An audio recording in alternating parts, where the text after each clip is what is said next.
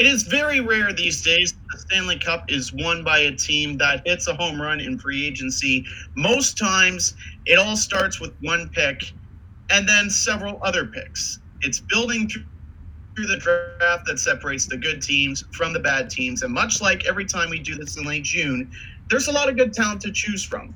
Was the Devils' first overall selection the right one? Did the Rangers choose wisely with their pick? Is Chicago's retooling a short term project after picking in the top three? And which teams are one step closer to a Stanley Cup title? We break it all down in this special edition of the Lace Up podcast.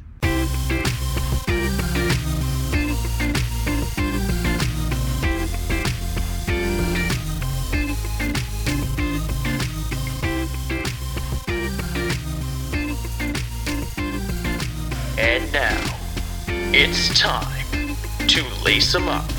Here's Brett and Steve. And welcome, ladies and gentlemen, to the 2019 NHL Draft Recap Show on the Lace Them Up podcast. I'm Steve Ellsworth. I'm Brett Tuboff. And today we've got special guest joining the program to talk about everything that happened this past weekend. All the trade will be dissected in a separate episode. This is all about the players that were drafted Friday and Saturday. And the guy we're talking to is a fan of the team that coincidentally held the first overall pick.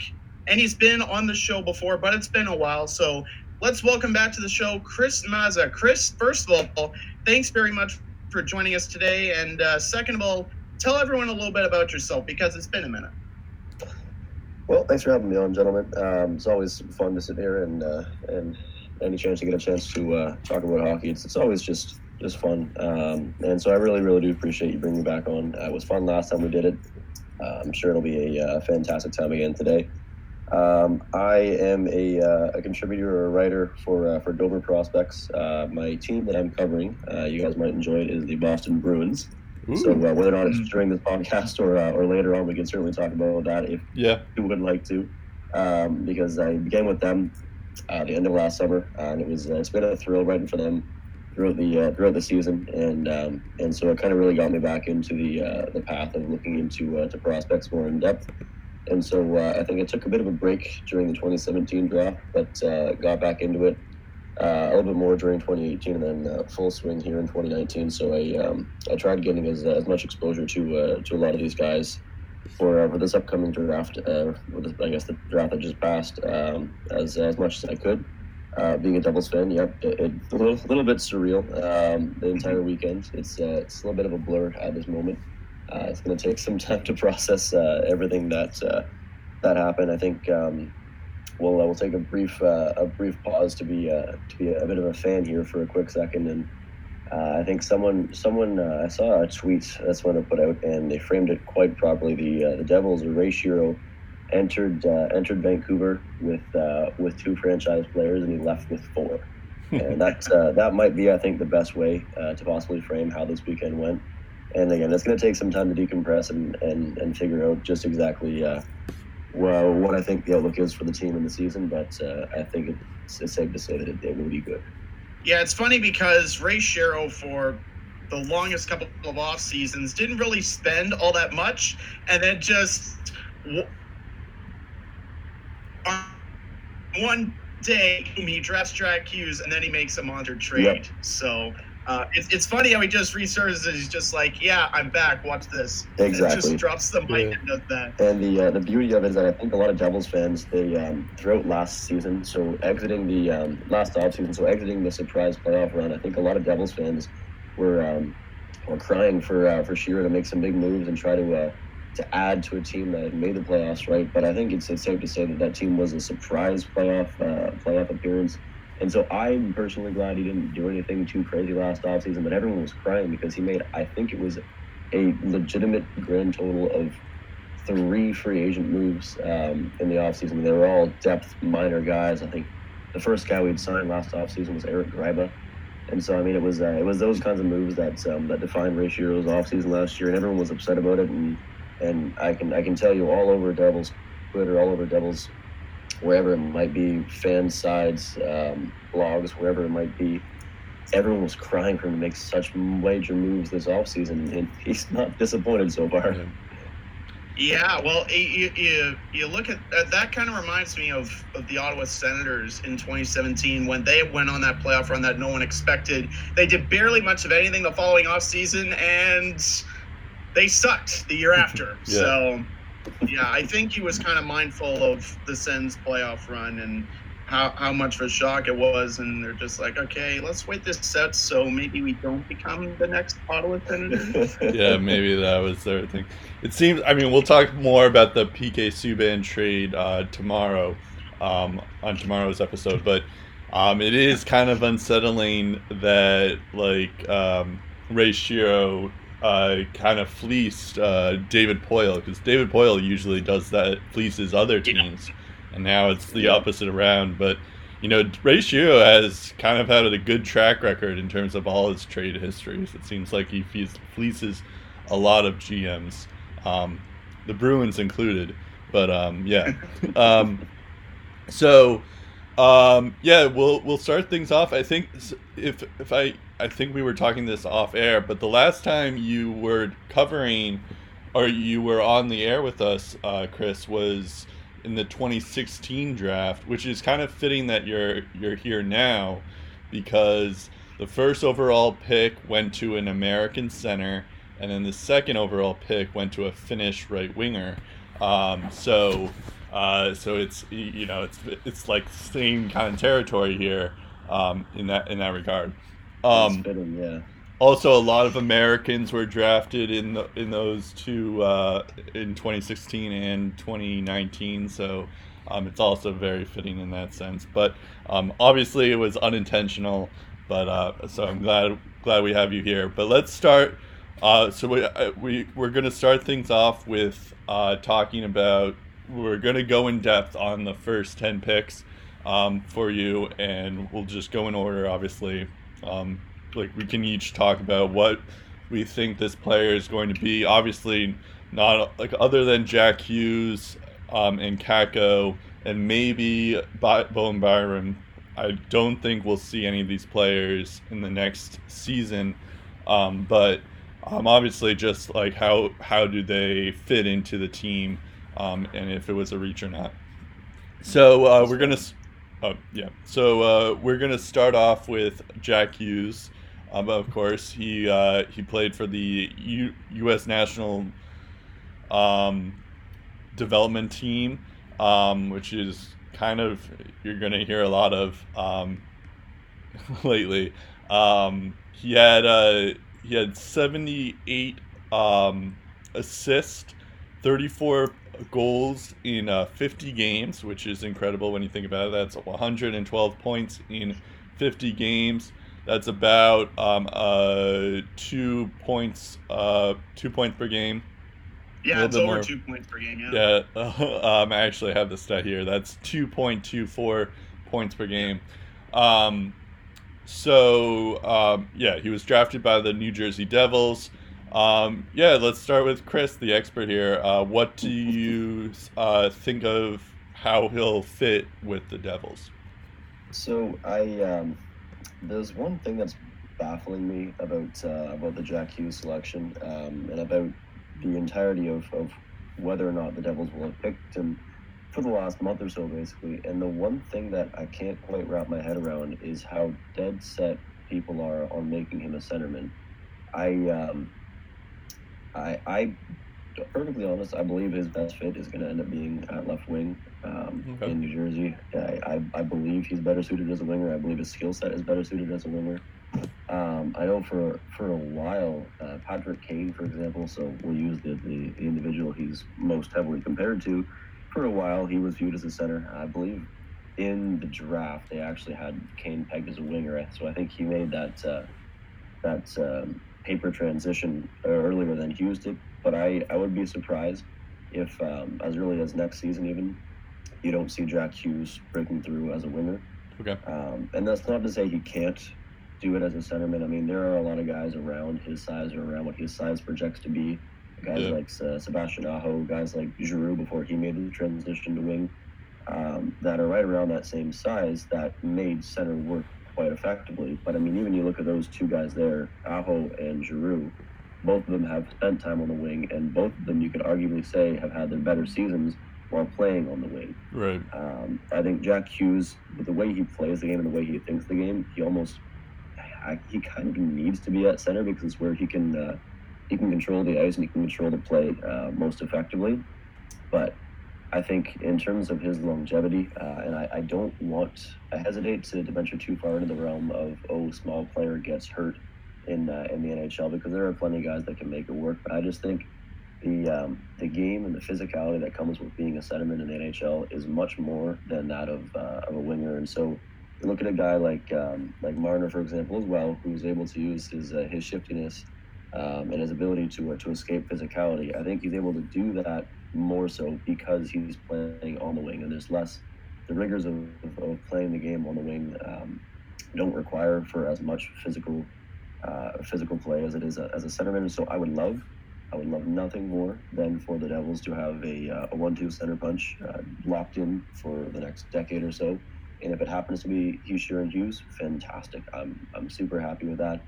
I just I, I question whether or not he will actually be able to make um, the longevity in a career at center work, or whether or not he might be a better suit uh, on, the wing.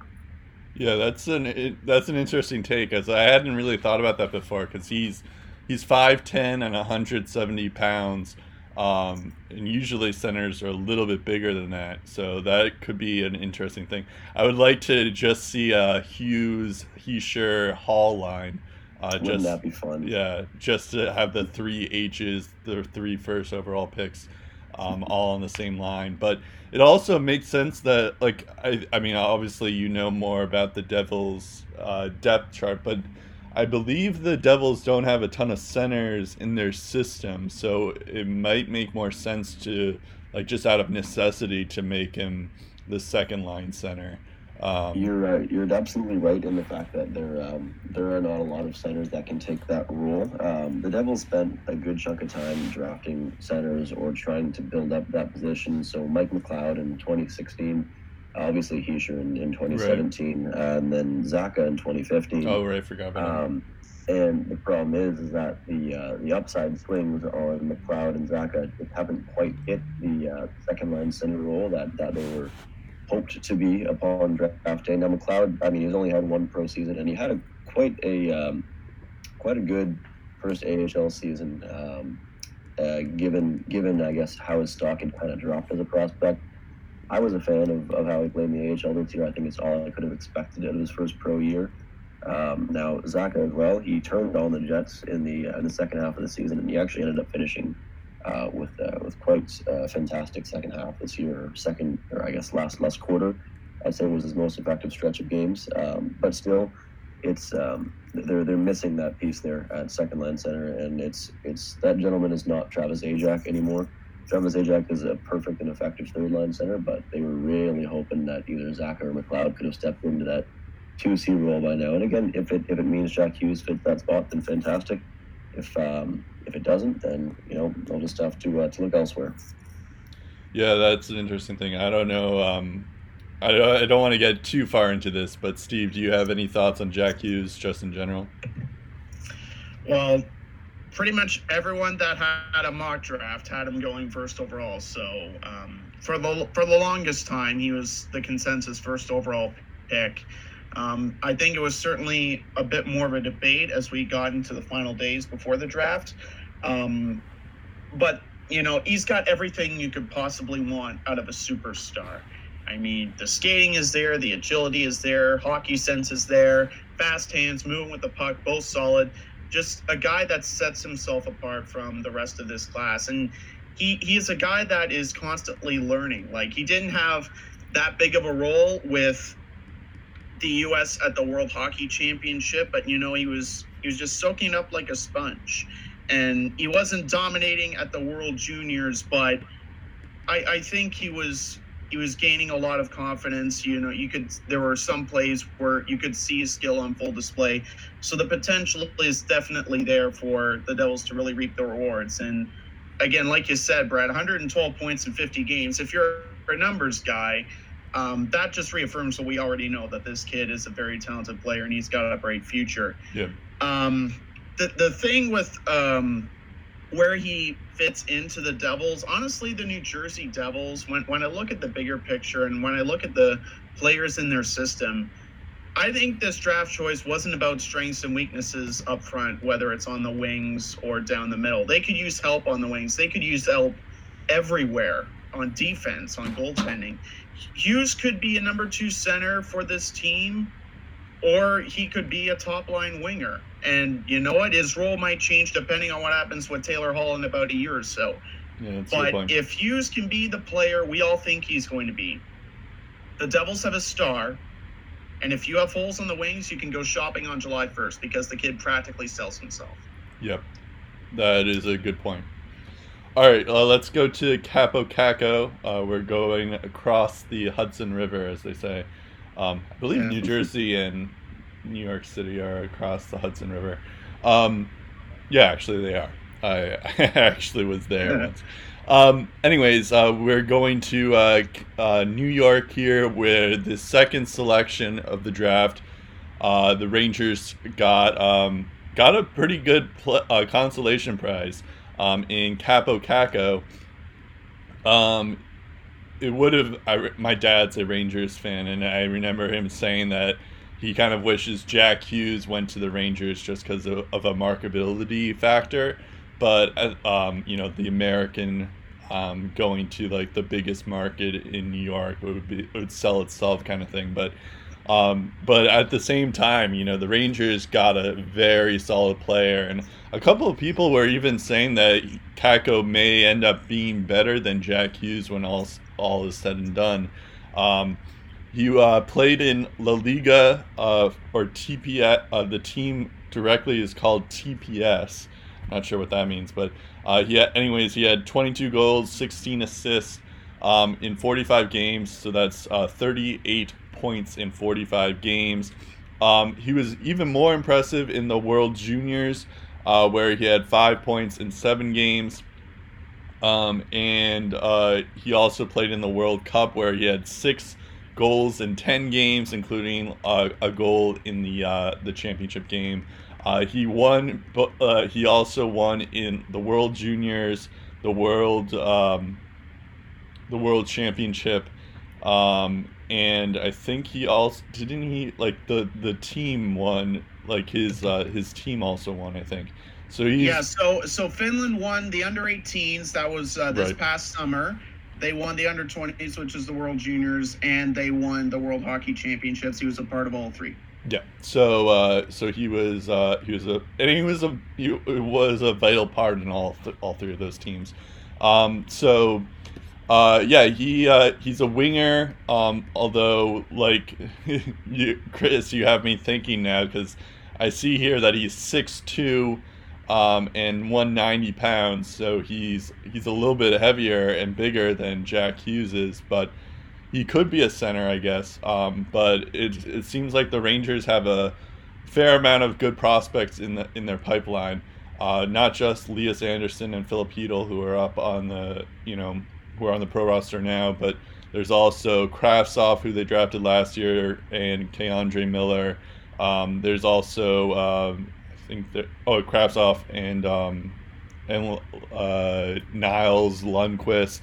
Um, if you want to get down to it, Sean Day. They have Adam Fox, who they're probably going to sign pretty soon. So the Rangers um, have a lot of different prospects, but Kaapo Kakko's by far their their biggest. Uh, has the one is the one who has the most upside out of everyone I just mentioned. Most certainly, um, he certainly does, and there's, it's it's odd. We're we're gonna sit in here, and there's there's storylines to be to be had um, everywhere surrounding Hughes and Kakko. Yet uh, realistically, I think at this point, um, they are probably well, they are the two prospects that probably don't need as much uh, as much time um, because we know what they are. They're both Yep. they're both superstars. They're both going to be superstars. Um, you mentioned Kaapo uh, playing or having the potential to play center, and, and I, I I do understand that, uh, especially given the size and how he can read the game. He um, he did spend some time at center uh, in the league this year with TPS, um, but the majority of the season was spent on the wing. I think his game translates better to wing. Whether or not he can or he has the ability to play center, which I think if he were to make that transition or if the Rangers were to force their his hand on that, um, I think he could do that quite effectively.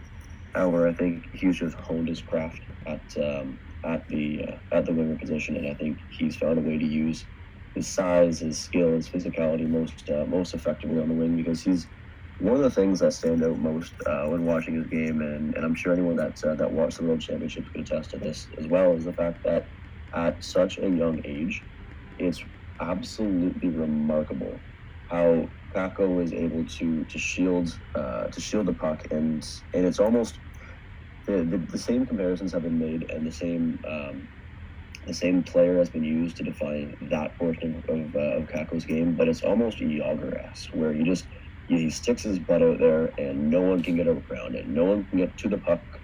Um, uh, no one, no one can even get in, in the vicinity of it. He's he's so effective at shielding the puck, and then his hands are able to match how quickly he's able to move his body around, which is beautiful because then it, it allows him to, uh, to to create open space for himself and for his teammates. And then he's a smart enough and a creative enough player, a creative enough winger, then be able to do a, a remarkable things from that position, from the positions that he uh, he puts himself in. So it's it's beautiful to watch him play. Uh, he's got superstar winger written all over him. He likely slots in as their first line right winger immediately next year.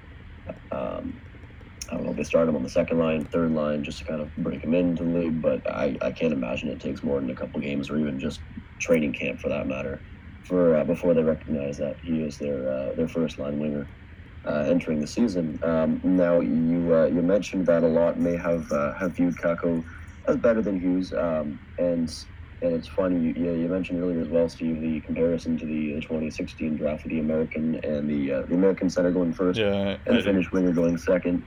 Um, and it's it's it's funny. It, it's it's easy to make that um, that comparison. I do believe this this race was a bit tighter than the uh, Matthews Laine race, but it was actually quite similar. Where um, uh, you, you leading up to the day of the draft, you still had the majority of um, of the population viewing Jack Hughes as the uh, as the first pick, but there was still that that group that saw Kakko as um, as the top pick. Same thing in 2016. The almost the exact same majority saw Matthews as the first pick, with uh, a small contingent sitting there and, and being on the the Laine bandwagon, saying, "Well, you know what, he can be better. I, I think he's going to be better. Let's uh, let's take him first. I uh, I think at the end of the day, it, it played out the exact same way as in 2016. I think the um, the as much as Kakko is a is a phenomenal player and is going to be a phenomenal player in the league for a very long time. Um, I think the the upside and um, and the upside of Hughes, I think, is just is just what what separated them. Uh, I think it's just that that slight bit more that he could potentially bring over Kakko is what uh, is what created that difference. But again, it, it's it's at this point it doesn't matter. And I said this going into the uh, the lottery night as well. Yeah. Uh, and I'm sure Rangers fans would have said it uh, as well, uh, or even Chicago for that matter, before they found out um, that amongst the three teams remaining, they ended up getting the third pick. At that that point, for the Ranger and the Devils, it didn't matter who was picking one or who was picking two. They're both getting uh, an elite franchise player, and um, and the beautiful part about it is that that rivalry that was a very important rivalry for the league for a long time. This should kickstart kickstart that again, and it should spark uh, spark it back up. And I mean, obviously, as a Devils fan, I'm uh, I'm excited for the rivalry to uh, to come back into play. I'm happy that the Rangers got the second pick, and I'm happy they got Kakko. I um, it doesn't matter to me that they're getting a, a superstar player. It um, it's exciting because that, that rivalry is very important for the league. I think. Yeah, no, that's a good point. It's also like uh, it's kind of you mentioned a rivalry in the division. It's like it's, and I was just thinking how like Crosby and Ovechkin are in that same division as well. So that's kind of a cool thing. It's like a younger version of Crosby and Ovechkin where you can like they're not really the same players, but they're always going to be compared to each other for the the rest of their career. Absolutely. Um, yeah, Steve, do you have anything more on Kakko? Yeah, so a lot of people might be thinking that being a top 30 point scorer in the Liiga in Finland is not glamorous if you want to make the NHL in your late 20s. But for a guy who's 18 years old, to be a top 30 scorer before he's 20 is impressive. Um, back in 2013, when Barkov was the top three pick, uh, Bar- um, ended up having uh, 10 more points uh, than Kakko did this year. And you look at the season Barkov had, he had like 35 goals and 96 points in his sixth NHL season. And you look at the goal scoring, Barkov had one less goal than Kakko did. So um, it, it's it's interesting to see a player at the age of 18 playing against men whose game is so polished where he could make a significant impact in the NHL um, next year even. And and like you said, the the international success what really got me. It's honestly the the day of the draft I thought Kakko was getting taken over Hughes just because of what I saw at the international level. Like this guy was ready to play in the NHL level, and I buy the argument that the upside of Hughes is why he was taken first overall. And I could honestly see both scenarios. But um, when when you look at the Rangers from a positional st- from a positional standpoint, um, like like down the middle, they have guys like Zibanejad uh, who have improved. They have guys like Kravtsov in the mix now, um, Brett Howden, uh, Lias Andersson. All those guys are centers. You look at the wings. There's a lot of question marks on uh, the right side, like Namestnikov, Ryan Strome, Jimmy Vesey, Jesper Fast, Brendan Lemieux, Pavel Buchnevich. Like guys like Namestnikov and Vesey are kind of streaky. Fast is decent, but Buchnevich has upside. It doesn't invoke fear to me though. Like I don't fear the Rangers on at right wing. Like they they have decent talent, but they don't invoke fear. Like I shouldn't be worried about them. When you add a guy like Kakko positionally, I think that was the right way to go for the New York Rangers. So I like this pick. Cool. Um, great. Uh, now we get. I feel like uh, this draft is like you know Hughes and Kakko are the for sure, like they're a level ahead of everyone else, and then there's like about three to about like twenty, like about I don't know, ten or fifteen players who are like you could legitimately make a case for the third overall pick. Uh, the Chicago Blackhawks uh, made uh, uh, they they felt that Kirby Dach uh, was the best of that that group, uh, next group, um, which is an interesting thing because I would have probably gone with Bowen Byram, but I guess uh, the Blackhawks had already drafted a lot of defensemen in the past two drafts uh, with Jokiharju, Bod- Beaudin, and uh, Boqvist. Um, but but at the same time, um, you know, they got a good player um, in Kirby Dach. Uh, he had he played for the Saskatoon Blades of the WHL, the Western Hockey League. Um, he had uh, 25 goals, uh, 48 assists. Uh, his total points is 73, um, and, and that was in 62 games. Um, so yeah, he was about a, a point per game player um, in that league. Um, but uh, yeah, the it's it's an interesting uh, pick here.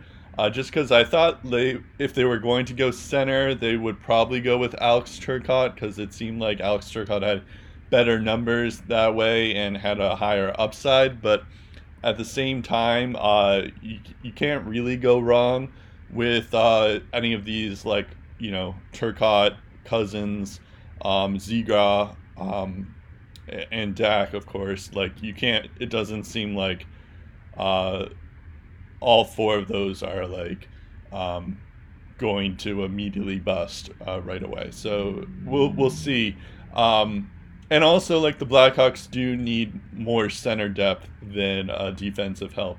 Um, so I, I think they just selected Kirby Dach, and um, they'll see how it goes. Um, yeah, Chris or Steve, whoever wants to speak up. So I, um, for a long time, I uh, actually had Kirby Dach as um, as my number three, Okay. and um, I think it was right around probably January or February That's uh, Bowen Byram. He, I don't know what he did that opened my eyes, but it, it he locked himself into a spot where I um, I think my understanding of his game and and who he was as a player took on a complete different perspective, and so he ended up as my number three. Um, you mentioned that you, you basically anywhere from pick three to twenty, you could you could make an argument for going at three overall. Yeah. Um, for me, I saw that as basically a three to eleven. okay. Um, I saw three to eleven. Basically, it, it was they were interchangeable. I wouldn't have been upset if um, if anyone. Uh, I should I should correct that story. I, would say four to eleven because Byram ended as a uh, as a firm three for me. Um, yeah, that's fair. anywhere from four to eleven, I'd say they were interchangeable. It was, um, and that didn't include any defensemen in my mind. They were all forwards that uh, that would have been in that grouping. Okay. Um, I, I didn't see, uh, and we'll get into uh, to Mr. Moritz Seider in, in a uh, in a minute, but uh, but I didn't see any defensemen pass Byram that justify themselves being a top ten pick. Yep. Um, I uh, I was a fan of Kirby Dach though. We'll um, we'll, we'll stay stay a bit on topic.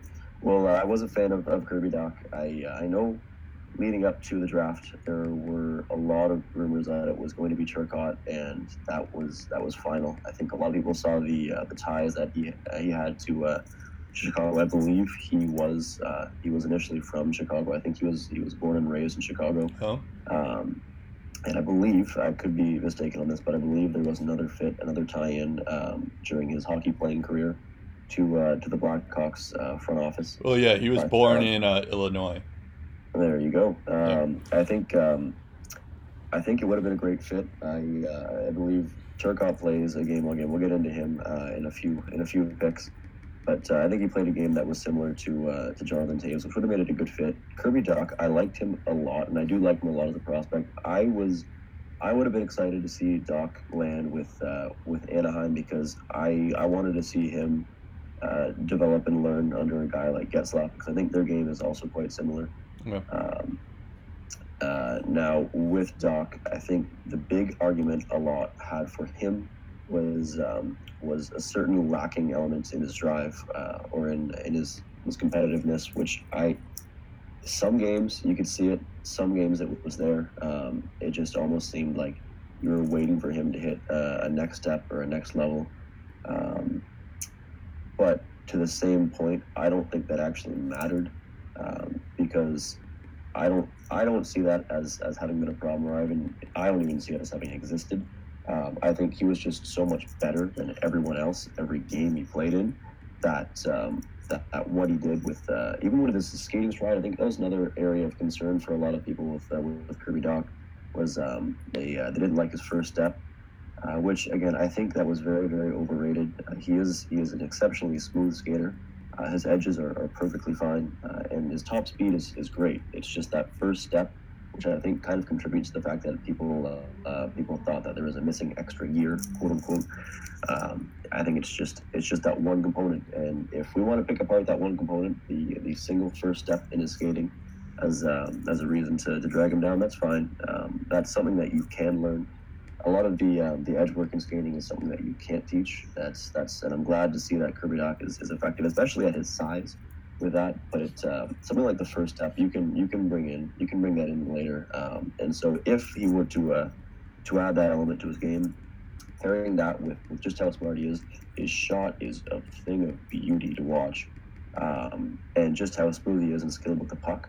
It's um, I think the the concept of, um, of having the puck on a string got thrown around a lot with uh, with players in this this draft class. Uh, a lot of guys almost seemed like magicians with the puck, and he is one. And so to combine that with how big he is uh, and how effective he is with his size as well, it screams number one center.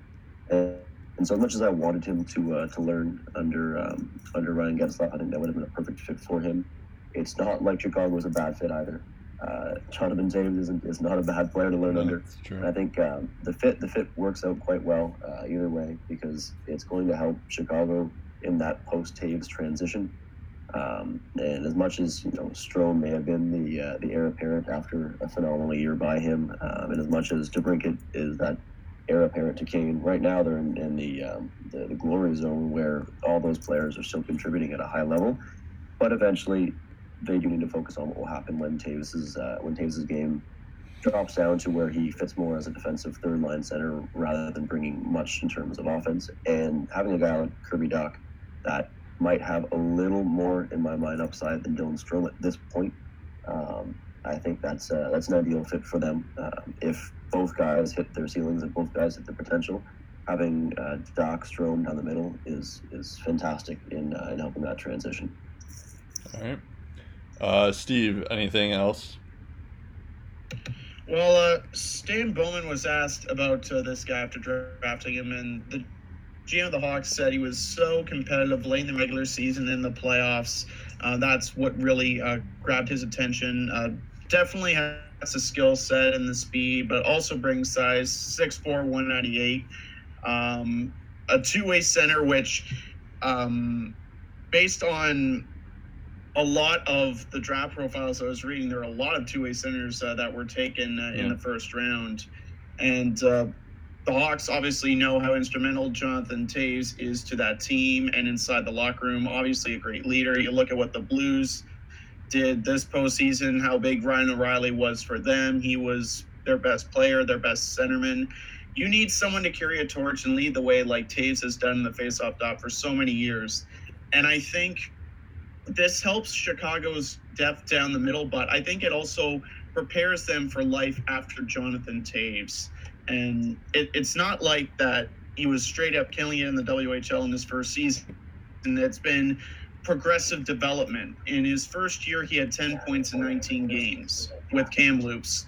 And then he gets 46 points in 52 games. Uh, this past uh, past year, 2017-18, only seven goals. And then he gets 25 goals and then 73 points in 62 games this past year, along with 10 points in eight playoff games. Um, so it, it goes without saying that um, there are going to be several chances for him to make an impact on Chicago. Regarding whether or not they should have taken Bowen Byram at third, it, that's an interesting debate because if you, if you're taking a look at the the Blackhawks defense as a whole, I mean there are a lot of question marks. Like Keith and Seabrook, their regression is a bit concerning.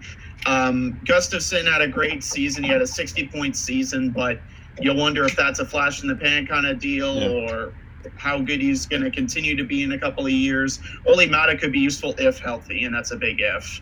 Uh, they also have Adam Boqvist coming up. The bottom line is there's a lot of unknowns with that defense, and a guy like Bowen Byram isn't going to fix everything overnight. I know he can eat up a lot of minutes, and and he's pretty productive, but with a draft that has so many top line centers, like if if you look at some of the drafts, like the the Ottawa Senators selected Erik Karlsson like in the middle stages of the first round. Like there are some gems that the Hawks could take defensively in the later parts of the first round. And and there were a lot of good defensemen in the first round of this year's draft as well. It's just that in a year with so many good two-way centers up for grabs, I think the Hawks would be missing out if they didn't take one. So drafting Kirby Dach kind of makes sense to me.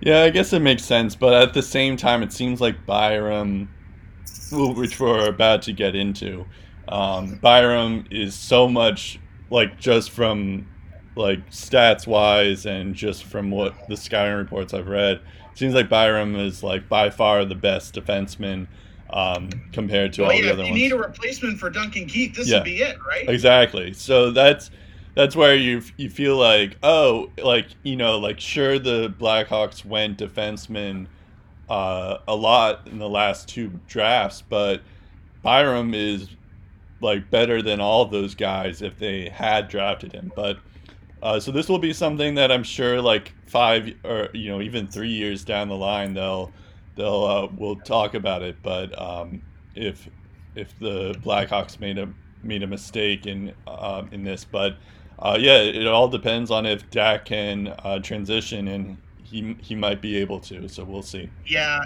it, it's honestly a tough call for the Blackhawks because oh, it's like, okay, who do we need to find a replacement for the most, Jonathan Toews or Duncan Keith? Right, right. Because we can't, we, it can't be both. Like we only have And one pick. and they already drafted defensemen last year, so they kind of already addressed the Duncan Keith replacement issue somewhat. Um, Yeah. Anyways, that brings us to Bowen Byram. Um, and uh, so he was drafted by the Colorado Avalanche. Um, it's interesting too because the um, you know this would have been the Ottawa Senators pick. I know Um, I'm beating a dead horse here, especially with Steve here, but um, like and Byram would have been. news is we never have have to talk about it again after this. Sure, sure.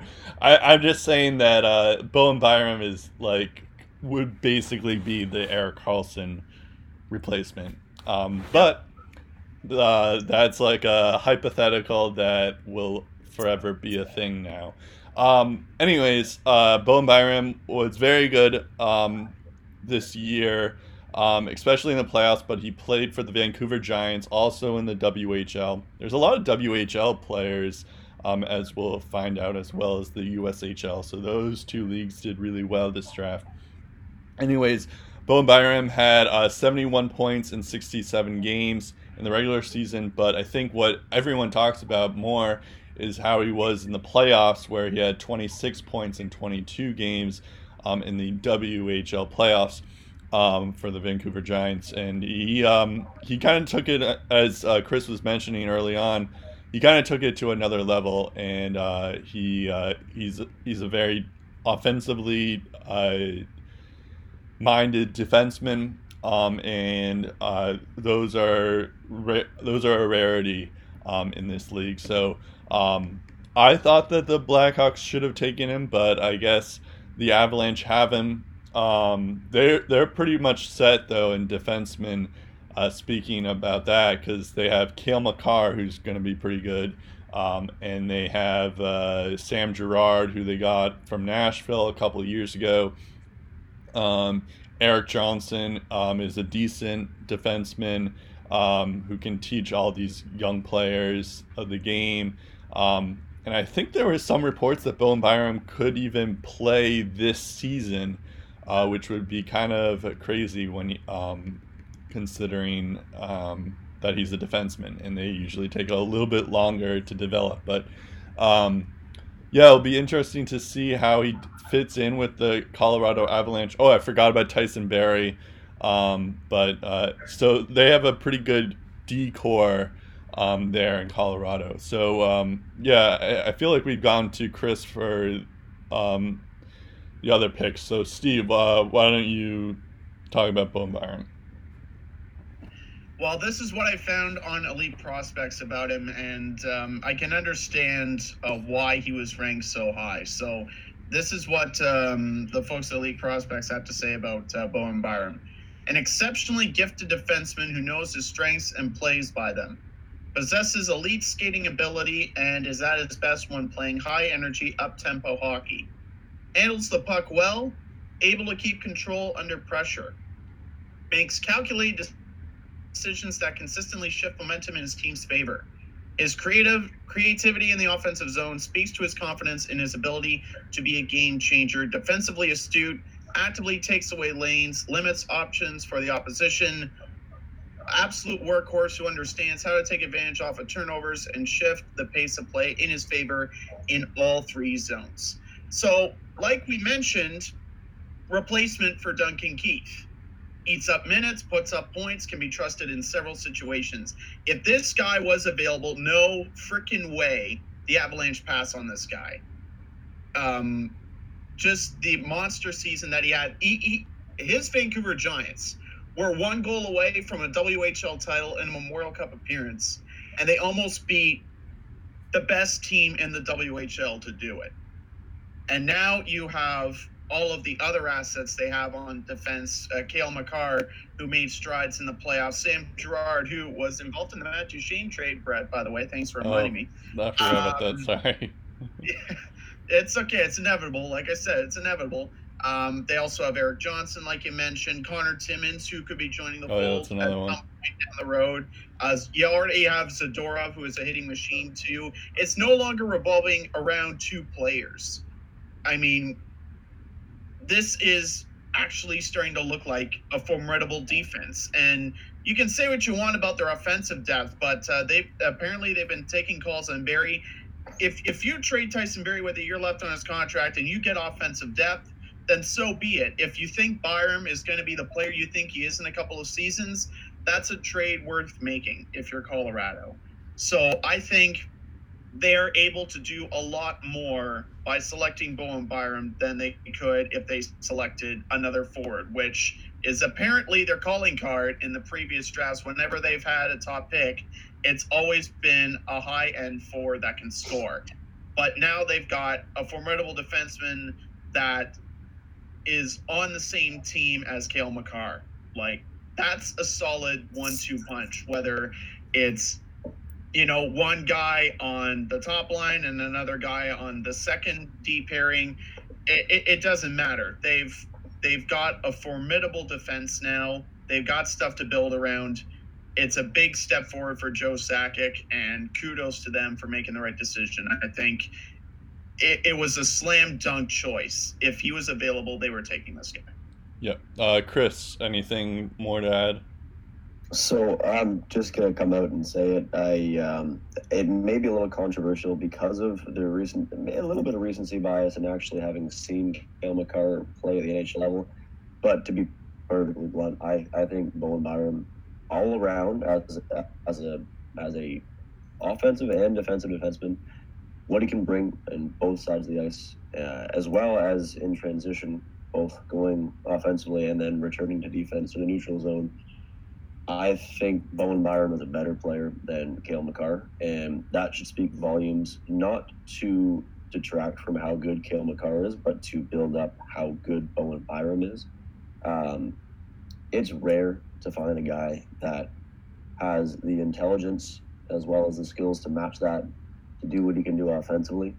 Um, but to be able to pair that with making the proper decisions, both in terms of, uh, of, of, a larger, wider scale, in terms of his positioning and understanding uh, and reading how to play the defensive game, but also in the minor items, uh, how to use his stick, uh, how to use his stick effectively to limit himself taking penalties, um, and how, how, to make sure even something something as small as the uh, the ability to get under his uh, his opponent's skin. So the one thing that he did very underratedly in the WHL this season is to be able to, to to have that that kind of uh, instigator effect without taking it too far to the point where he was um, he, he, ended up turning into a negative for his team.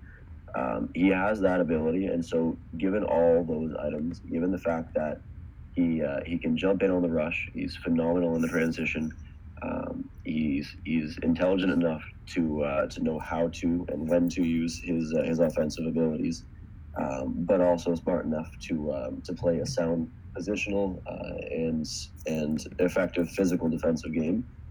Combining all those items together, that's that's it. Just screams number one defenseman, which is why he ended up at uh, number three for me. Um, and the fact that he's sitting here as a left-handed defenseman and uh, and Cale Makar is sitting there as a right-handed defenseman, if you want to buy into that, then you couldn't you couldn't frame it any better. The um, the the Avalanche are sitting there now with a potential future number one left-handed defenseman and a potential future number one right-handed defenseman. They've already got a number one center. Um, whether or not you buy into Philipp Grubauer, maybe you do, maybe you don't. I think he's effective as of right now before they find a long-term solution. Either way, Colorado has the makings of. Oh, this is not to mention, you know, casually Mikko Rantanen. Um, but they, they have the makings of what is going to be a very, very scary team going forward. The fact that they could do what they did in the playoffs this year without the offensive depth, depth without the forward depth, because that's been their major issue right now. And I think they were hoping Tyson Jost was going to solve that. Yep. But he didn't. Um, and, you know, he still could. I, I, am a fan of Tyson Jost. He still could become what they need him to be. Um, but either way, you look at beyond that top line, there really isn't much going on offensively in Colorado. Um, and so some might sit here and say, okay, well maybe they should have passed on Byram if they already have Makar and take a uh, taken it forward. I, I I don't really agree with that. I think best player available is always and should always be the focus in the draft. And Bowen Byram uh, was far and away, I think, the best player available for them. And it, it sets up what could be one of the most dangerous defense scores uh, in the league for a very long time. I think Tyson Barrie's as good as gone right now. I know I know he's been in the rumor mill for basically three or four seasons yeah. now. Yeah. Um, but I think this all but cements that I don't see a fit for Tyson Barrie on that team anymore. Um, and that's a good thing because again, that can that can just help them solidify getting some offensive depth for a team that should yep. realistically make the playoffs next year and should. There's no reason why they can't make some noise. If if Bowen Byram, by all accounts, should be ready to step in. Maybe not to 20 plus minutes a night, but if he can step in there to 16 to 18 minutes a night, playing sound defense, learning how to play the pro game, I think there's nothing else he can do in WHL. If he can sit there and play 16 to 18 minutes a night, learning how to effectively transition into defense from the uh, from the junior ranks to the NHL ranks, there's no reason that team can't make noise next year. Yeah, and and you, you talk about um, you, you, talk about defensemen on the open market, and we're going to talk about it on the next edition of the podcast. There, Chris. Um, a lot of defensemen got moved this past week, so Tyson Barrie is the guy that everyone's going to be targeting now. So the Avs should have a, a lot of interest on him, and uh, I, I I was kind of well, I, I wasn't like I, I could live with the fact that the Sens were going to be taking Bowen Byram, but uh, now I'm kind of jealous that we don't have him. But the Sens can't have nice things, so uh, I, I've accepted it at this point. So anyway. Uh, yeah. I mean, as for uh, Tyson Barrie, I, you know, it it it does it feels like there's not a ton of just in the league in general. There's not a ton of like successful offensive minded defensemen. So in that end, like I know the the Avalanche's biggest need is more depth in the forward thing. So to me, it doesn't necessarily make a ton of sense to trade Tyson Barrie, uh, just because I feel like you know there is more like there's more of a rarity in getting all these defensemen. So it's like a luxury that they have, kind of like what Nashville had um, before they traded PK Subban. Like it's um, it's a good thing that you have a lot of good defensemen um, in your system and like two like elite blue chip prospects in your system. Um, but uh, so like I, I wouldn't be immediate to trade Tyson Barrie because I want to see um, how Cale Makar plays um, and how Bowen Byram is before I um, I trade uh, Tyson Barrie um, right you know this fair, this offseason. I mean, at this point, Cale Makar and Bowen Byram yep. are nice shiny toys, but I mean, Tyson Barrie's been in that toy chest for, right. for a long time. He is an NHL defenseman. Cale Makar and Bowen Byram at this point are right. are hopefuls, and by all accounts, they should be. Yep. But at this point, you're right. Tyson Barrie is an NHL defenseman, and we know what he is. Yeah. So yeah, in, in that in that regard, that's that's really the only reason why I feel like Tyson Barrie sh- it wouldn't make sense to trade Tyson Barrie Uh, just because of how highly valued defensemen are, and we don't really know uh, what Byram or Makar are going to be uh, at a pro level. Um, I mean, obviously they, they have a ton of upside, but um, but we we don't know for sure. Um, yep. The uh, so the next pick, I feel like we have to take these guys uh, even more quickly. Um, but uh, unless you want to do a three-hour podcast, but uh, let's do uh, Alex Turcotte here. Uh, he goes to the LA Kings. Um, he's another USHL guy, uh, the second one off the board from the USHL. I think there was like 13 USHL in the first round or something like that. Um, anyways, uh, in the he was injured for part of the year, uh, so he only played like 16 games for the U.S. Oh wait, no, never mind. I got the wrong statistic here. Uh, he was in the development program. Uh, he played uh, he played 37 games um, for the U.S. national under 18 team, um, which is the same team that uh, Jack Hughes played for. Um, he had uh, 62 points in 37 games. That's 27 goals and 30 and 35 assists. Um, so that's he has more of a goal potential than the other uh, top centers um, in the you know in the top 10 uh, over Kirby Dach, Cozens, and Zegras. But um, so in the, in that sense, I feel like Turcotte has had the edge over the other centers. Um, but um, at the same, so I feel like, um, so in that sense, I feel like the LA Kings got the fourth best player. But um, but again, not to knock Kirby Dach, he could be a good player as well. Um, anyways, uh, he's set to be a Wis- University of Wisconsin commit according to Elite Prospects. So um, there's that, and um, yeah, uh, let's go to Chris. We're gonna just go back and forth. So, um, yeah, Chris, uh, what do you say about Alex Turcotte?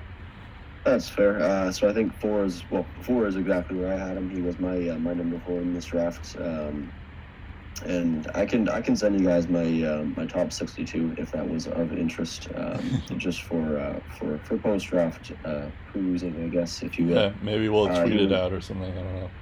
He was uh, he was my um, my number four. I I like Turcotte. I like his upsides. Uh, I like the maturity in his game.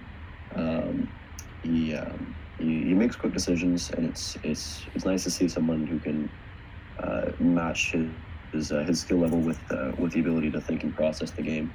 Uh, the only the only item I see with him is that sometimes um, making those quick decisions they are very very wrong. It doesn't happen very often, um, but when he makes the wrong decision, it's it's very obvious. It's very aggressive, um, and it's it's a uh, a force of him making those quick decisions. He plays the game um, with speed, with pace, and um, and again, for the majority of the time, that doesn't matter. It's uh, it, they're all they're all fine decisions. He um, he uses his teammates effectively versus also creating space for himself. But sometimes using his high end his high high end skills, um, he's, he's a great skater. Uh, I think that was a theme with that uh, that USDP team was they're all phenomenal skaters on the team, uh, right from Jack Hughes down to a guy like Alex Vlasic. For as big as he is, fantastic skater still. Um, and so Turcotte fits that mold as well. Uh, he just plays a bit more of a mature game than uh, than another center on the team. For example, a guy like Trevor Zegras. Um, and so that maturity, I think, and his ability to, to step in both offensively and defensively might be what set him apart from a guy like Zegras. Uh, that was that was one of the more difficult items was trying to pair uh, on that team who was um, who was driving the bus versus who may have been a passenger. And not to say that anyone that on that team necessarily was a passenger, because they all are exceptional talents in their own right and created uh, and contributed to what was the uh, the most dangerous USDP team uh, they've ever had. Yeah. Um, and now it was just a matter of trying to find out what separates the different players uh, from each other. So for Turcotte, his ability to play a two-way game might be what separates him a bit more from someone like Zegras, uh, at least at this point in their development. But with that being said, Turcotte sat there at four for me because as much as he is an exceptional two-way guy, um, he has a, uh, a very very high uh, a very very high ability to understand the game from an offensive standpoint as well. Um, he's got exceptional puck skills, and again, oftentimes he uses those to his advantage. But there are just a few occasions where his quick decision making and, and paired with those puck skills puts him in a spot where he could make the proper play, but when he's trying to force certain items in the game, it results in some poor decisions. Again, that's it doesn't happen very often, um, but it's just one item you like to see him hone down and from an offensive standpoint uh, at the next level. But either way, that's a um, except exceptionally skilled player. Plays a very mature game, um, both offensively and defensively, and it's, it's fun to watch. And they they got a good one there. Interesting. Uh, Steve. Yeah, th- this is an interesting. Um, this is an interesting pickup as well. Um, by the way, uh, seven of the first fifteen picks came from this program. That's almost half of the first fifteen picks in the first round, which is insane. Um, and this guy was one of them. Um, like you said, another two-way center, hockey sense, skating, compete level. It's all there. Um, it kind of reminds me of what the Hawks did when they selected Kirby Dach. You're trying to find a guy that down the line can fill the void that Kopitar leaves behind. And we saw that bounce back year from Kopitar, but he's been kind of up and down the past couple of seasons offensively. Um, they could have chosen a lot of skaters here. Um, but again, like you don't get to see too many quality two way centers in this draft, and there were a ton of them. So I can understand why maybe they take the risk of not drafting Cole Caufield and maybe waiting until the later part of the first round when they pick again to uh, take him there. Um, and it and it turned out that his his draft stock uh, fell into the middle first round, so that was certainly a, a risk worth taking. But if they passed on a guy like Turcotte, uh, he wouldn't be there by the time uh, they picked later in the first round. The the thing with the Kings is that they're lacking on two fronts. They're lacking in goal scoring and they're lacking in speed. We saw it with the Ducks. We've seen it with some of the teams that, you know, won uh, multiple Stanley Cups. They they seem to thrive on speed and skill and goal scoring and, and just overall defensive def, defensively sound play. But those teams are getting older. They're not as fast. In fact, they're probably one of the slowest now. And it's starting to hurt the Kings, both when it comes to scoring goals and both when it comes to keeping up with the other team. So when you're drafting a guy that can play with a lot of speed and a lot of skill, um, I think that's kind of better than just going for a pure goal scorer like Caufield because if you if you remember um, earlier in this season, um, around like February or March, Tye Felhaber of the Ottawa 67s was absolutely killing it. Not drafted by a single team, and he signed with the Dallas Stars. So you can possibly get goal scoring potential at the junior level when they're free agents. It doesn't happen often, but I think the odds of getting a goal scorer that way um, are better than finding a guy like Alex Turcotte on the open market. It's, it just doesn't happen. So I think they were wise uh, to take Turcotte. He's committed to the University of Wisconsin, so he's not going to be ready right away, but I think down the line he's going to be important. Yeah, um, and I think the the Kings kind of needed a good center because I mean Kopitar, um, obviously is very good, but you know he's he's also getting pretty old. But he he'd be a good guy to uh, rely upon um, for for Turcotte to learn on um, it one season the league. Um, all right, let's get to uh, the biggest surprise um, in the top ten. Uh, Detroit uh, picks uh, Moritz Seider, um, who is a defenseman. Um, he he's a German guy. He had six points in 29 games, um, and he also had uh, seven. I guess he had is that right? Seven points in five games in the World Juniors, but um, I think a lot of the scouts were saying is that he he play he's like a he's a good defensive defenseman, but his offensive uh, offensive upside isn't there yet. Um, it, not saying that it, it couldn't happen, but it's not it's not developed fully yet. Um, so it, it seems kind of crazy to me to uh, draft him so high. I know the Red Wings uh, needed defensemen, um, but like you know, a guy like Caufield would have been good. Cous- even Cozens or Zegras would have been good, but um, and even if you were going defenseman, like it seems like there were a couple of other defensemen that they could have taken instead of this guy, um, Broberg, uh, Soderstrom, Cam York, um, Thomas Harley, um, one of those guys, but um, so I'm not against taking the defenseman. I'm just I'm not sure why they picked this defenseman. And so we went with Chris for Turcotte. Let's go to Steve uh, for for Moritz Seider. Yeah, so uh, I call color me obvious. I was also surprised they took this guy at number six um, on Bob McKenzie's final TSN draft ranking. He was ranked 15th overall. Um, maybe at the highest he'd be a top 10, but getting drafted just outside the top five um, is a bit of a shocker. But who are we to doubt Steve Yzerman at this point? Yeah, like when you look at what he did with Tampa, free agent drafting, um, the ability to make quality draft picks in the later rounds, a uh, couple of first round steals as well. The fact this guy is taken sixth overall is trademark Steve Yzerman. Um, when you look at what elite prospects had to say about him, uh, how he was a mobile, very smart two-way defenseman with few weaknesses, um, a guy who plays a mature game, uh, makes strong, consistent defensive decisions, also a pretty good passer, good at getting his shot through. It, it goes without saying the Red Wings need young defensemen. Kronwall's getting older, Mike Green's getting older. It's starting to show on both fronts.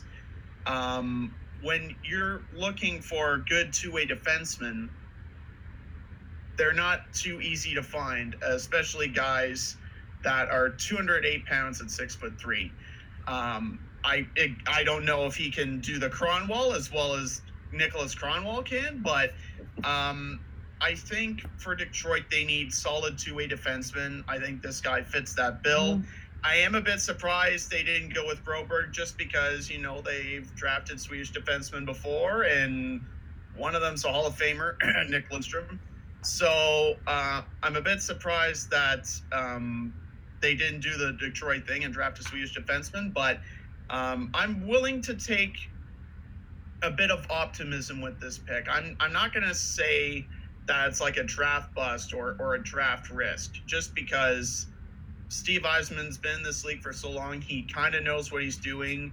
And until it's proven otherwise, I'm not closing the door on this Red Wings pick. And I'm I, I'm kind of 50-50 on it at this point. But I'm not gonna I'm not gonna go out and say they screwed up. Yeah, I guess it's far too early from that perspective. I guess it's just more like, and it's hard to doubt Steve Yzerman given his his regimen, um, even as a GM. But it still seems kind of a, a, it's at least a risky pick to say the least. Um, Chris, what do you have to say?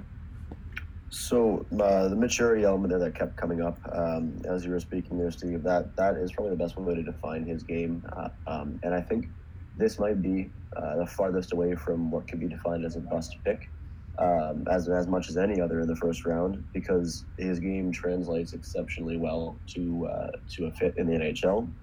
Now the only question might be the um, the upside and from the offensive standpoint there. I think that's the only item that's missing.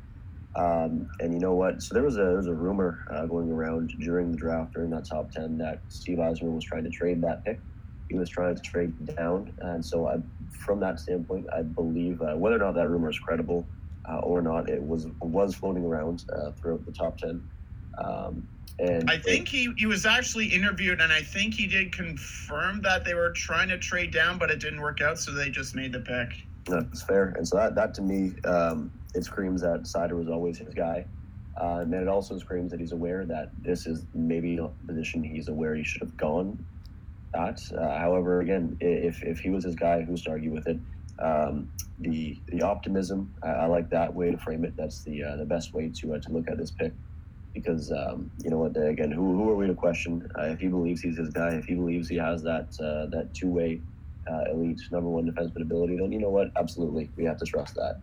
Um, I, I, like where that potential is, and, and, I see it, and I get it. I just don't know if it'll end, end up rounding out from an offensive standpoint. Um, he he plays a physical game, and that's uh, that's nice to see, given a guy with uh, with his ability to skate so well. Um, and so that screams again the creating the ability to to transition well into the NHL. It's just whether or not he'll be able to round out the rest of his game um, to, to add the points, to add the um, the the offensive ceiling that he I guess could reach. We'll we'll see if that uh, that comes into play. I mean, he does have a, an excellent first pass. Um, he's great with the puck and and he can skate well with it. He's he's excellent through the neutral zone and gaining the offensive zone. I just I don't know. Uh, and personally, I I would probably say it's it's it's more unlikely than it is likely that he reaches the um, the offensive uh, numbers required uh, or that would be expected out of uh, out of a high end number one defenseman. And, and I, I support drafting best player available uh, rather than need uh, in any circumstance. However, if you're going to draft for need, um, you know what I, I think Detroit has the a decent situation for it. Getting the two guys they did last year in the first round offensively with their offensive ceiling I, uh, I do support the, the taking a defenseman here. And so I know what if he tried trading down because he's aware of all that, then uh, then that's fine. It just didn't work out. Um, and at that point, if you're forced to make the pick, make the pick, take your guy. Um, and if Moritz Seider was his guy, then again, who are we to argue? I, I it was it was a surprise. It, it, it could be viewed as a bit of a reach, but again, he is still a good player. He was he was number twenty on my board. Um, uh, he is he was a first round talent, and so like, like I, I believe that um, that the range of players was the forwards from picks basically four through eleven. Uh, but you guys mentioned earlier that that basically from three through twenty it could vary, and so again he was sitting on the edge of that of that yeah. um, of that grouping right around twenty for me. And so if this this pick reminds me a lot of um, of last year Barrett Hayton to Arizona. Yeah, um, that was that's probably yep. the best way to frame it. If, if Hayton was Arizona's guy last year, they believed in him. Not not everyone else saw him as a, as a pick uh, that should have gone that high. But if, if he was Arizona's guy and they really believed in him, uh, who's to who's to uh, to blame them for taking that pick? And so the exact same thing happens here with uh, with Seider. If that was Steve Yzerman's guy, then then absolutely good on him for taking him. And Yeah, I, I feel I feel like uh, a lot of teams, you know, if if Yzerman was going to trade down, you know, they just flash back to the previous deals they made him just like, okay, what he's up to something here. What's he doing? So like, And- just take up the phone and don't call him back. Yeah, Right, and also Barrett Hayton actually had a pretty good season this year too. So it's like it, it seems to be working out for them as well. But that is a good comparison. I also didn't realize that Yzerman wanted to trade down, so that kind of changes my perspective on things. But still, it feels like uh, um, it still feels like a bit of a reach. But I don't know. It's hard to doubt uh, someone like Yzerman. Um, so far, at least. Um, let's go to uh, the seventh pick. Dylan Cozens um, is the seventh overall pick. Uh, he uh, is uh, he plays for he played for the Lethbridge Hurricanes um, of the WHL. He had 34 goals, 50 assists, um, 84 points in 68 games. Um, apparently, he also it says here on Elite Prospects. By the way, that's where I'm getting all my information here. Um, he also played right wing as well as center. So I am curious um, in a couple years what they're going to do, the Sabres are going to do, because they also, I mean, obviously they have Eichel, Reinhart, um, and Skinner at, at their top line, but they also got this guy, uh, Casey Mittelstadt. Um, they traded away Ryan O'Reilly partly because uh, they thought that Casey Mittelstadt was going to be the second line center. Um, and so now they drafted Dylan Cozens.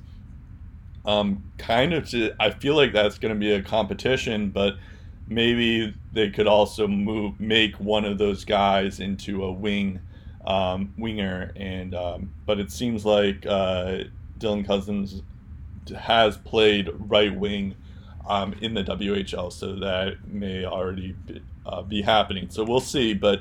Um, at the same time, um, this is a pretty good pick. Um, he uh, uh, he had uh, yeah. So I said his stats, but um, I also wanted to point out that he had a 0.5 goals per game. So that's uh, pretty good for a center. Um, yeah. So Chris, uh, wh- what is your uh, thoughts on Dylan Cozens? So there were a lot of interesting storylines entering this draft, um, whether or not it surrounded specific players, specific teams, specific leagues. Um, you look at the NTDP team, and it was a matter of sorting out where to, to slot those American players. Um, another one was the um, was the WHL centers. So you look at Dach, you look at Cozens, and you look at Peyton Krebs, and it was a matter of figuring out where each of those guys would fit uh, where they would fit along rankings, where they would fit along uh, certain certain teams in their depth chart, um, and you can make the argument for any one of those three centers going going before the other. Um, and so that was a really interesting storyline to follow. Um, I um, with Cozens, I think of those three, he um, it was his goal scoring ability that would set that part of the game aside from the others. Um, whereas other areas like his one on one play maybe would falter behind a guy like like Dach. So with Cozens, I was a fan of him. Um, I uh, I liked him as, as a prospect. I liked him all year long. He was uh, a bit more consistent than the others, I'd say as well. Um, Cozens sat at number seven for me. He um, he's got the goal scoring, which is nice.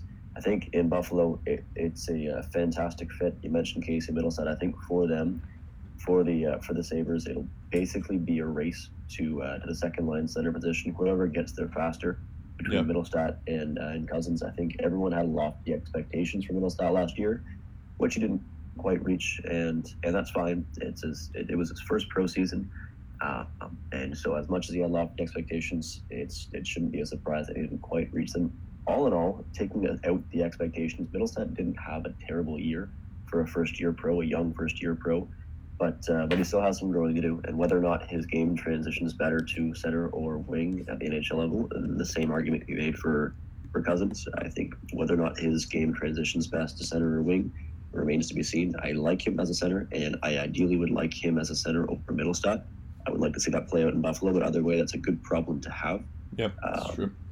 I think they were in a similar spot to Colorado where they are searching desperately for forward depth. And I think you pair a guy like Cozens now with uh, existing prospects like Mittelstadt and like Alex Nylander, for example, and I think they have the makings of what could be a decent middle six group of forwards. And so I, I like the pick a lot. I like the Cozens pick a lot. Um, he's exceptionally fast. Uh, he's got a great, great shot and uses his body a bit more than guys like Krebs or Dach did. He's a bit more physical. He, he has a bit more of the um, the big, physical, strong number one center elements that I guess Dach or Krebs didn't quite exhibit in the WHL this year. Um, and so I like that. I like uh, I like his fit in Buffalo for that uh, for that reason. I think he'll bring elements that will nicely complement the um, the high end skill that Eichel will bring to the first line. Uh, again, the one thing that I see about Cozens' game is he's uh, he's a bit weaker in terms of the one-on-one battles, one-on-one pure skill battles uh, going in into the offensive zone. But that's fine uh, again because he doesn't necessarily need to play that role with Buffalo. He can be a uh, a nice two-way, effective offensive second line centerman with them, and I think that will work out perfectly. And I think um, that should be a realistic expectation for the Sabres with this pick. And um, and I do like it a lot. I like the fit very much with him. Um, and again, it'll be a race in my mind between him and Mittelstadt to find that second line center spot. I believe Cousin ends up, Cousin ends up taking it, uh, but it'll be uh, it'll be a fun storyline to watch, and I think it's a good fit for Buffalo. Yeah, that, that is a good point. I mean, it's a good problem to have for Buffalo, and you, you can tell that I'm a fantasy hockey player because I'm I'm thinking way ahead of this stuff. So, Uh, so Steve, what what is your thoughts? So with uh, Moritz Seider, he was the first German-born and trained defenseman drafted in the first round. Dylan Cozens was the first Yukon-born hockey player to be drafted in the first round of any NHL draft. Oh, so that. uh, no. Buffalo made history with that pick as well, and in the top ten too. Um, what's interesting is is how he became an NHL draft pick because in Whitehorse, as you might have guessed, not not too many people live there. Uh, not as populated as other parts of Canada, so as a result, you don't have too many proper hockey leagues to play in. Uh, not just the place you call home, but across the entire territory. And when Dylan was 13 or 14, he would go up against people of different ages. He was ba- basically playing beer league level hockey. The competition itself was not the most ideal stage for him. So he goes to Alberta, plays with the Lethbridge Hurricanes of the WHL. In his rookie season, he gets 22 goals and 53 points in 57 games. Follows that up with seven goals and 13 points in 16 postseason games. And then, as Brett mentioned, um, he had 84 points during the regular season this year. Um, again, two way center, hockey sense, skating, plays with all of that. Not afraid to finish his checks when he's chasing the play, which is great. Uh, good playmaker, good shot. But I think that minor chip on his shoulder, the road that he took to get here, required lots of practice on every aspect of his game. He had to stick out in order to get noticed because the microscope on his hometown isn't really fixated on 24 7 by everybody. So now that he's drafted by an NHL team, he's going to get to work. He's going to use the same mindset that got him drafted. And I think that really separates himself from the rest to the point where um, the Sabres, while they drafted seventh, I think they got a potential top three pick just because of the work ethic and what it took for Dylan Cozens to get here. Yeah, that's a good point. I, I like this uh, this pick for, for the Sabres. I feel like he's he's going to be a good fit for them. Um, if if he's going to be the second line center, third line center, even on the second line wing, it, it seems like he's that's something that the Sabres need to address um, when when that happens. So um, so that that he seems to be a good player uh, for them, obviously. Um, let's go to the eighth pick here. Philip Broberg. Um, Steve alluded to this a while back, um, but um, he's a Swedish defenseman. Um, he kind of had a kind of reminds me a little bit of Moritz Seider in the sense that he doesn't seem to have a ton of offensive upside, but that doesn't necessarily mean that he doesn't have any or that it won't come. Um, I guess the uh, the he played most of his games in Allsvenskan. Um, I don't know how to pronounce that league uh, for AIK. Um, in 41 games, he had nine points. Um, yeah, so um, but uh, I mean, it, it, seems like he's uh, he's a great skater um, and uh, can play defensively very soundly. So uh, let's go to I guess Steve. You get all the defensemen here. Uh, so so Steve, what what are your thoughts on Broberg? Yeah, so it's interesting because the Oilers already have Dmitry Samorukov and Evan Bouchard in the system. Yeah, all of them or, or, both of them have got offensive upside. Um, what they're really looking for is young two-way defensemen, which, if Broberg turns out to be the player they're hoping he's going to become, he's a gifted two-way defenseman, and you're looking for a good skater. Um, you're looking for a guy that's going to make good decisions with the puck, a guy who's going to make the most of whatever time and space he gets. And you look at the defensemen that the Oilers have right now. Andrej Sekera is one of their better all-around defensemen at the moment. The problem is his health is a major concern, and he didn't play much of last year, if at all. So if Broberg can be that all-around blue liner that the Oilers desperately need moving forward, their young defense is going to look a bit better. Um, he's also been hyped as one of the best skaters in this draft class. He's got a good stick and a good reach. Um, I think this is probably the most hands down pick the Oilers could have had uh, if Broberg was available. Um, I think he was their guy from the get go. Yeah. So.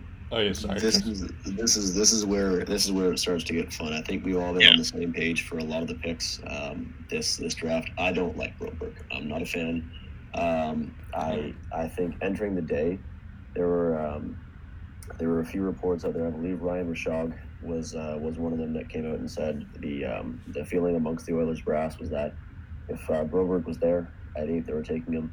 Yeah. Um, and so that was basically known entering the draft. I I was not a fan of so as a result, I wasn't a fan of their pick before they even made the thing. Okay. I I understand um, the like for Broberg. I understand how he's got basically every element that you'd want out of drafting a, a young defensive prospect. It's got the size, it's got the speed, it's got the shot. But with that being said, I and you know what I, I could be entirely wrong and and it's I'm not I'm not casting him aside as a as a prospect. He still very likely was a first round talent. He was still in the first round for me. I just I did not like him uh, anywhere near the top ten. I think his game it's very raw, and I think it's so raw, and there's a lot in it that I don't see him being able to put together those raw elements. Um, he's a very fast skater, and that's great, but he's a very unpolished skater. There isn't a lot of smooth uh, elements in his stride. His edge work isn't great. Uh, his shot is fine when he's given the time and space to use it in the offensive zone, but I think a lot of his a lot of his point totals um, especially at international competitions, were a virtue of being given a top defensive role on a good Swedish team. He um, again, he's fast. It that he might be one of the fastest players in the entire draft. There are plenty. I know there are plenty of videos out there of him in a Swedish jersey coming from his own defensive zone, flying down the wing uh, and entering the offensive zone. But he doesn't know what to do when he gets in the offensive zone. Oftentimes, yeah, I'm sure people would stop watching after after you watch him fly through the neutral zone. But what happens after he gets in the offensive zone?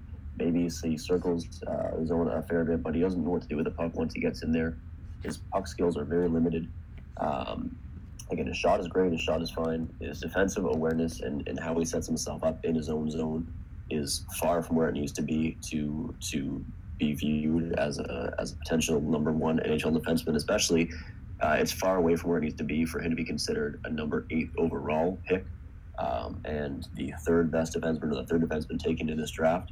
I think I think a lot of the important elements of his game and that he'll need to uh, to refine in order to be a National Hockey League defenseman just aren't there. And as much as they could be there, I, I, I have no doubt that you know with with proper training, proper development, anyone. Doesn't matter how much you don't like them on draft day or before draft day, or even after draft day. They can they can refine a lot of the elements that they need to refine. And so I I hope I hope for their own sake. I want to see them build a good team with Connor McDavid. I hope for their own sake that that I am wrong. I hope Philip Broberg develops into the defenseman they need him to be. Um, I just I don't see it. I was I wasn't a fan of his game for uh, for a long time, um, and I, I I don't I issue with him being a first round pick. He was uh, 22 for me just based on his upside, based on uh, again the speed, the size, and the shot. Those those three elements are very important, and so he was he was ranked number 22 for me just just by virtue of, of hoping and being optimistic he could he could develop and refine the other elements of his game. I just think they're so raw right now that I wouldn't have taken him this high. Yeah, that, that's an interesting point that you bring up because if there's one thing the Oilers have been criticized for over the past couple of years, it's player development. Like Yeah. outside of McDavid and Draisaitl, like you, you know they're they're they're gifted athletes, and you know it doesn't take much time to develop, but it's it's it's the guys outside of that level of superstardom uh, where they've kind of struggled to turn those guys into the players they want them to be. Look at Puljujarvi. Yeah. yep. So Yeah, that's that's a very very fair point. Um, and you know what? Even if they strike out on this pick, which it's it's super early, and I want to I want to catch myself in using those words, striking out on a pick. The draft finished yesterday.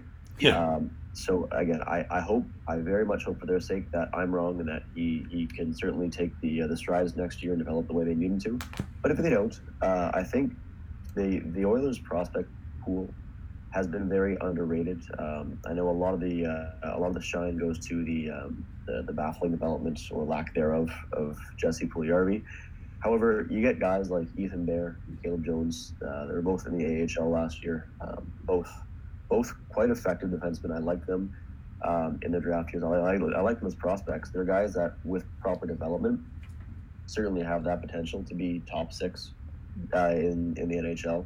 They certainly do have that uh, that ability to, to be national hockey defensemen. At this point, um, as you mentioned, Steve, it's a matter of the Oilers taking that next step and uh, and ensuring the proper development of these guys that have that potential because there are guys that certainly certainly do have national hockey League uh, potential in the uh, in the Oilers system. It's just a matter of, of being able to um, uh, to properly uh, allow them to grow, and whether or not the Oilers are able to do that, we shall see.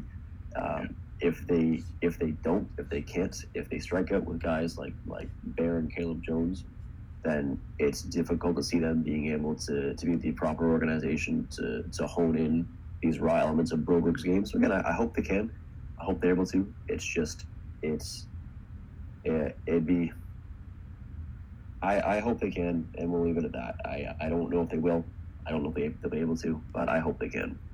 yeah. I feel like uh, like for the past, I mean, not just like the past decade or so, uh, we've been wondering what's going on with the Edmonton Oilers, where it feels like hope is lost. So you have every right to be critical about the pick. We'll we'll see. I mean, it's, it's like this draft. It's something that we'll see in a couple years. Like in 2017, the best pick turned out to be Elias Pettersson, um, and he went like seventh overall. So. Um, you know, and you can make like a lot of the draft is really hindsight. Like otherwise, DeBrincat, Kucherov, they'd all be first round picks or even the first overall pick. So, um, yeah, it, it all takes time and maybe the right development, maybe something can happen there. We'll see. Um, for the ninth pick, uh, we we're kind of we we're going a little bit long here, by the way, so we might have to cut a couple of these questions Yeah. short, but um, it's okay. Uh, we'll talk, but we I did promise to talk about the top ten at least. Uh, Trevor Zegras, um, I think that's how you pronounce his name. I was kind of surprised during the draft. They said it was like Zegra, um, but I think the S is pronounced. So, anyways, uh, he uh, he gets picked by the Ducks. Um, I was just looking here. He had um, for the U.S. national team. Um, he uh, he had 26 goals, 61 assists. That's 87 points in 60 games. Um, obviously, that's very good. Um, he uh, so it seems like just from the stats and just from the scouting reports I've been reading, he's a very like he's the best. He's a very good playmaker. Um, and he like he pass first. He doesn't really shoot often, which is fine if you're a center. Um, but he's also he can also play wing, so he's versatile in that end. And I think that's a pretty good fit for um, the Anaheim Ducks because they kind of need a lot of winger. Uh, they need a lot of forwards, um, just because a lot of their forwards in Kesler, um, Eaves, those guys are either old or injured. Um, Getzlaf is is getting up there in age as well. Um, I mean, other than like Rickard Rakell and Ondrej Kase, who has his own injury issues, uh, they kind of they they kind of needed to address the forward group. Um, also, he's going to be a BU uh, commit, so there's that as well. Um, but yeah, it seems like uh, Zegras um, could be pretty good in a couple years for the Anaheim Ducks. I, I like that pick uh, for for Anaheim. Yep, I, uh, I agree. I like the pick. I like the fit. Um, in the effort in the in the effort to save some time, we'll um, we'll try to make this a little faster. I guess. Um, yeah. We have in in a way touched on a lot of the USDP guys um, in the past or previously on the on the podcast here um, in the last uh, last hour or so. And I think I mentioned it earlier with uh, with Turcotte. And one of the differences separating them is Turcotte's ability to play uh, a bit more sound defensively over Zegras. But that's not to, to say that Zegras can't play defensively. He um, he does fit the mold of a, of a two way center. Got the size for it. He needs to fill out his, his frame a little more, but he's, he's got the size for it. And there's no one better to be able to learn from in that regards than um, than Getzlaf. Uh, and it does fit with what Zegras can do um, in, in, in ability in his ability to use his creativity uh, as a pass first centerman, uh, center or winger, wherever he does fit. Um, I think for the Ducks' sake, they might hope that he fits better as a centerman. Um, and I can certainly see that. He, again, he has the size for it, maybe put on a few pounds um, and refine his, his defensive game. But I like the fit a lot. He's a very creative player. He, debatably, even more so than Jack Hughes, was the most creative player on that USDP team. It's, uh, I said, I mentioned earlier, it's a matter of trying to uh, to, to find the differences between that very talented group, uh, very that very talented team. Zegras was one of, if not the most creative player on that team. Uh, he's got phenomenal puck skills. He's another guy that fits that mold of the puck on the on a string uh, kind of player, where it almost seems like it's impossible for him to uh, to lose it unless he wants to get rid of it. He's um, he's exceptionally crafty with the puck. It's it's fun to watch. He's another guy that's going to be um, for for nothing else more than than being a good player. He'll get fans out of their seats um, and, he'll bring fans in just by about, just by virtue of being a super skilled, super exciting player to watch, which is good for Anaheim. Uh, fill the uh, fill the seats and uh, and bring a bit more exciting uh, excite, excitement to that team. He's uh, again he's a skilled player. The uh, the one thing I see out of him is that he's great at at creating space for himself with his skills on the puck. However, he's a little bit impatient at this point. and again, there's nobody better to learn from than Getzlaf uh, he's in an ideal spot for him to, uh, to be able to learn how to to refine his uh, his offensive talents. Sometimes you'd see him play uh, create space for himself, uh, whether it was in the neutral zone or the offensive zone. But he had a tendency to throw the puck away a bunch after creating that space for himself. So I'd like to see him a, a bit more patient uh, with the puck. And other than that, though, he's he. I, I know there were plenty multiple multiple platforms that had Zegras as, as far as the number three best player in this draft, and, and I, I get that. I see it. Um, for me. Zegras was sitting at six, and um, and so, I, but I, again, I'm I'm not opposed to those that had him ranked three because he he does have that upside. His uh, his skill is undeniable. Uh, it's it's exciting to watch, and um, and I think it's a, it's a good fit for him in Anaheim. Okay, Steve. Yeah, it's it's interesting because uh, according to his description, he also knows how to get under the skin of his opponents, kind of like how Ryan Kesler and Corey Perry were able to do, and both are no longer on the Ducks. So um, definitely provides that edge that uh, could make him a bit of a pest as well, but an effective pest at that. Uh, currently committed to Boston University, so his NHL journey won't start right away, um, and and maybe that that tendency to kind of to be a little bit of a pest. Maybe that affected his draft stock as you look at guys like Backes, guys like Kesler, and kind of their offensive regression. Maybe that maybe maybe they were inclined to go with more skilled players. Maybe that's why he wasn't taken sooner than ninth. But um, you, you add him to a prospect pool that is Sam Steele, Max Comtois, Troy Terry, Max Jones in the fold. Um, it definitely accelerates the youth movement in Anaheim and in a positive way too. So I like this pick a lot. Nice. Um, Podkolzin uh, was the tenth pick. Um, I thought he was going to slip even further, um, just because the the report is is that he has already signed a deal with SKA St. Petersburg for two years. So um, even if he is like uh, successful, you won't get to see him for two years. So that I thought he was going to slip even further down. But uh, from all the reports I've been reading, is like if if that KHL um, contract wasn't a thing, he would be like the third or fourth pick in the draft. Um, he's that good.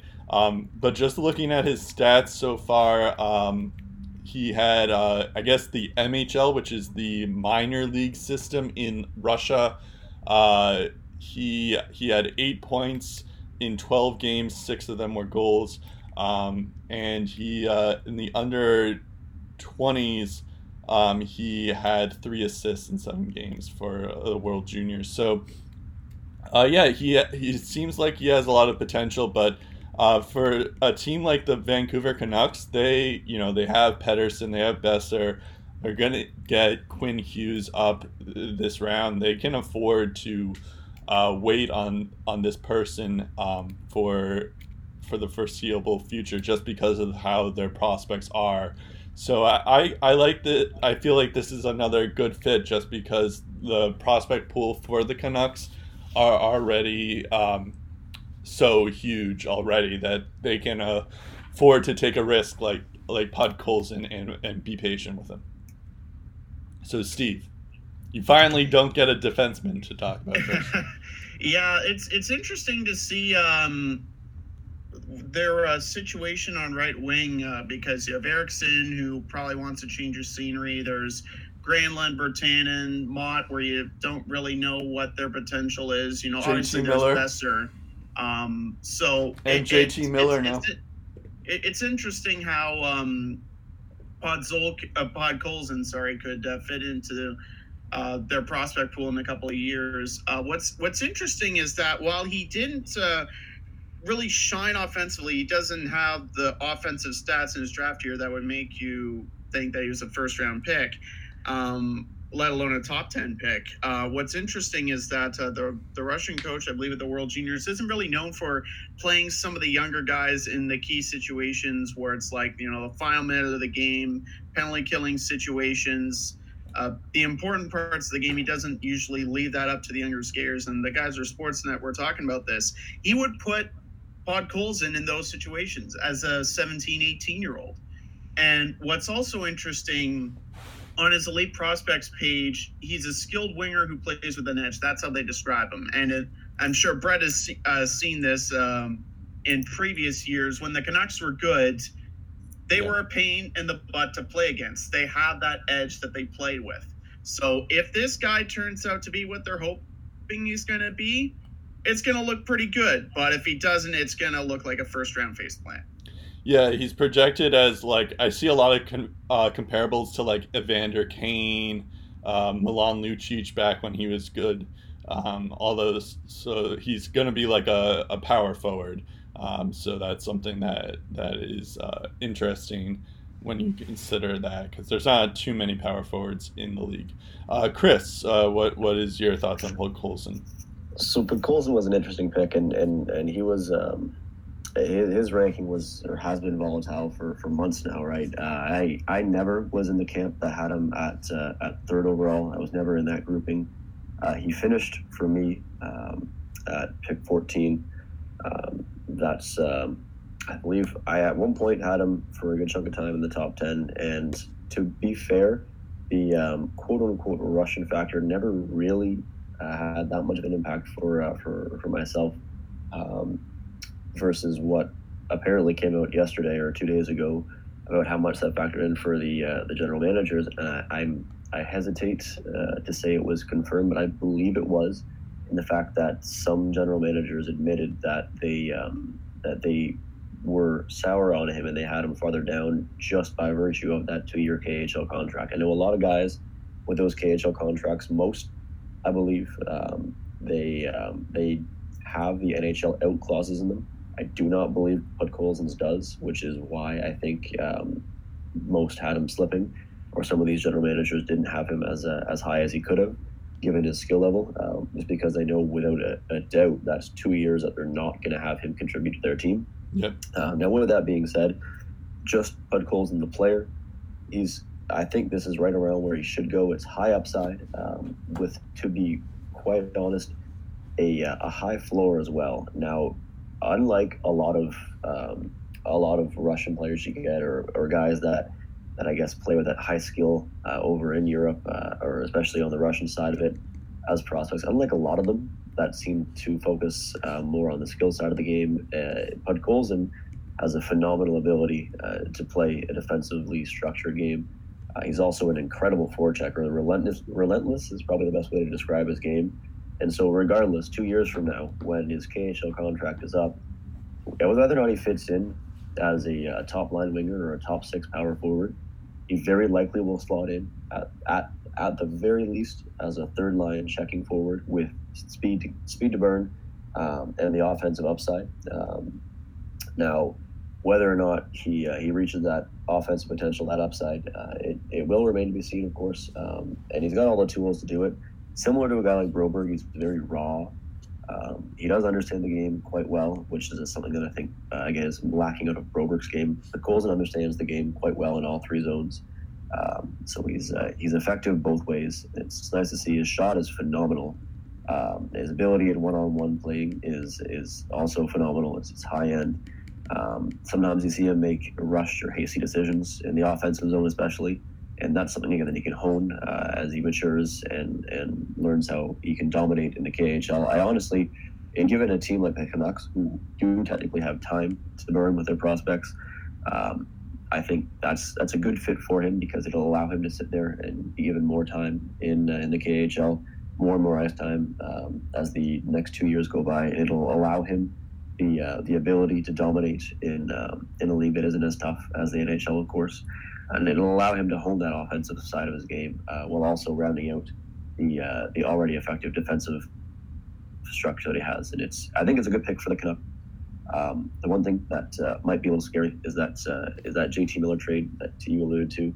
Yeah. I um, I mean this is this is this is a uh, a prospects and a draft uh, a draft podcast right now, but we I mean technically the JT Miller trade falls into the realm of it because it will impact a future draft as well as, as it occurred during yeah, this sure. draft. The problem is is that if the Canucks and maybe if and when the Canucks don't make the playoffs next year, the first round pick it diverts to an unprotected 2021 first rounder. Um, and so if they don't make the playoffs in that year, that's um, that's you never know where that pick could end up. You look at whether or not uh, the, the guys like Boeser and Pettersson and Horvat, and I guess Quinn Hughes to a regard as well, whether or not they keep the Canucks in outside of that top 10 range, you never know where that pick could fall. So if, if that 2021 pick in these upcoming drafts, which should be quite loaded at the top, um, if that 2021 first rounder ends up becoming a high pick, a top three pick after the lottery, then I'm sure Canucks fans and the Canucks will be kicking themselves uh, for that. I don't like how that that pick wasn't fully unprotected, but um, but still, JT Miller is a good player. I, I like the Canucks going and getting JT Miller. They had the time to wait with their prospects, prospects like Podkolzin. I like what they're doing with structuring their offense. Uh, I just that that trade in particular, that pick, I don't like what's unprotected. Yeah, yeah, I'm sure um, you've learned that from uh, Pierre Dorion. we'll uh, yeah, we'll talk more about that trade uh, tomorrow, but we won't have Chris with us. Yeah. So, um, you know, I agree with you. Uh, I don't, I'm not sure why Vancouver decided to include the first round pick in there, but yeah, no, it, it especially with this Podkolzin uh, pick um, in mind. So yeah, it's an interesting move for them for sure. Um, all right, let's get to some questions. We are a little short for time, so I'm going to try to combine a couple of these questions together. Um, hopefully, it doesn't um, hopefully it doesn't take as long. Uh, but it was definitely cool to go in depth for all those guys, and we'll see. You know, the draft is interesting too because a lot of it is hindsight. Um, you know, a couple of years from now, where we're like, why didn't this guy get picked, and why didn't this guy, or like that guy turned out to be a bust, kind of thing. So, um, it's always interesting in, in, just looking at draft uh, draft results. Um, so the first one is any big surprises in the first round, other than the one we just talked about with Moritz Seider, but um, any other big surprises, like guys you thought would fall down, um, that that fell uh, further than you thought they would, or that rose um, up that that you thought didn't. Um, let's go with Chris.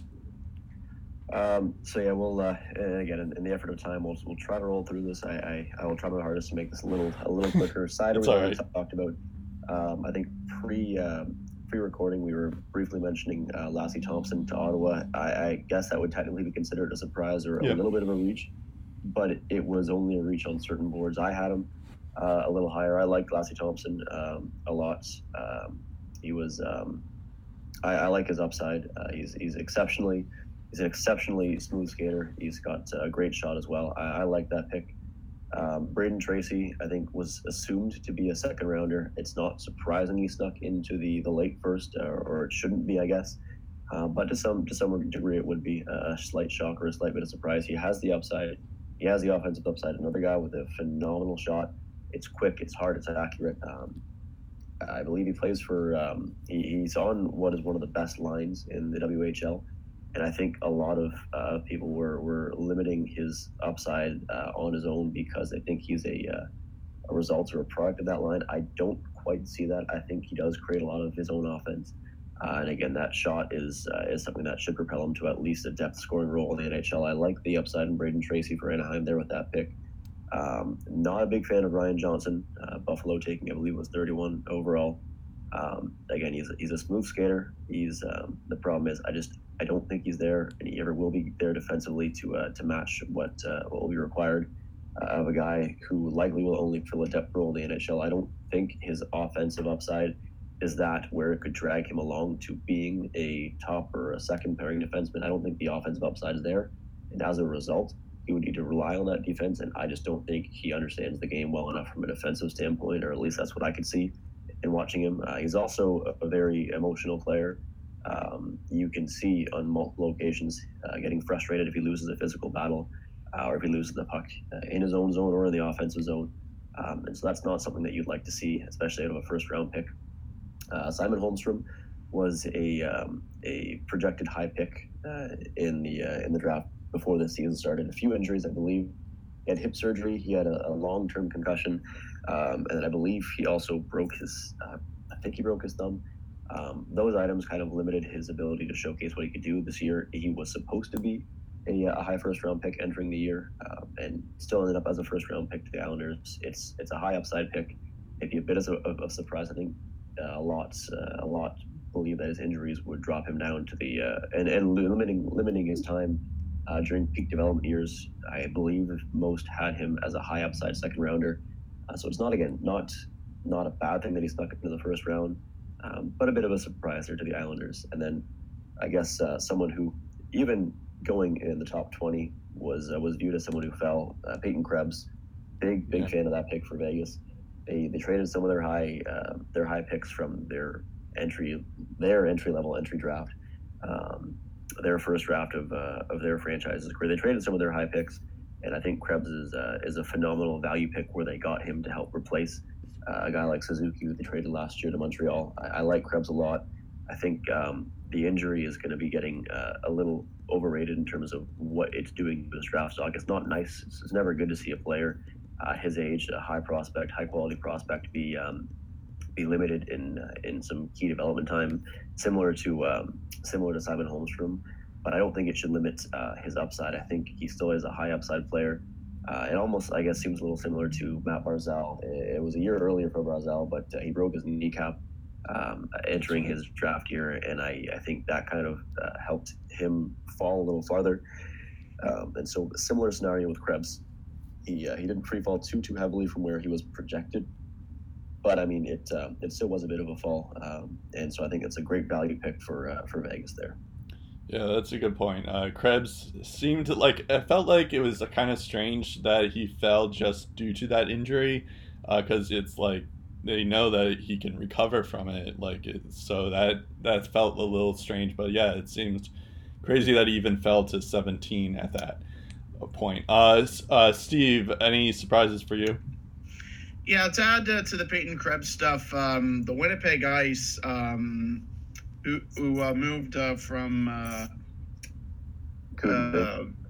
Kootenay, right? Yeah, Kootenay. Um, from Kootenay, BC to uh, Winnipeg, Manitoba. They they uh, did some work in uh, the um, WHL draft where they got uh, Matt Savoie, who's a commit to, to uh, a U.S. college, and uh, they somehow signed him to a standard player agreement. So they have a lot of bright, bright future talents coming up there in Winnipeg, and add that with Peyton Krebs, and um, he could uh, be due for an even bigger season. So it'll be interesting to see how well he does. Um, two in particular, um, just based on where they were drafted, Cole Caufield to the Habs at number 15 is a bit of a surprise. Yeah.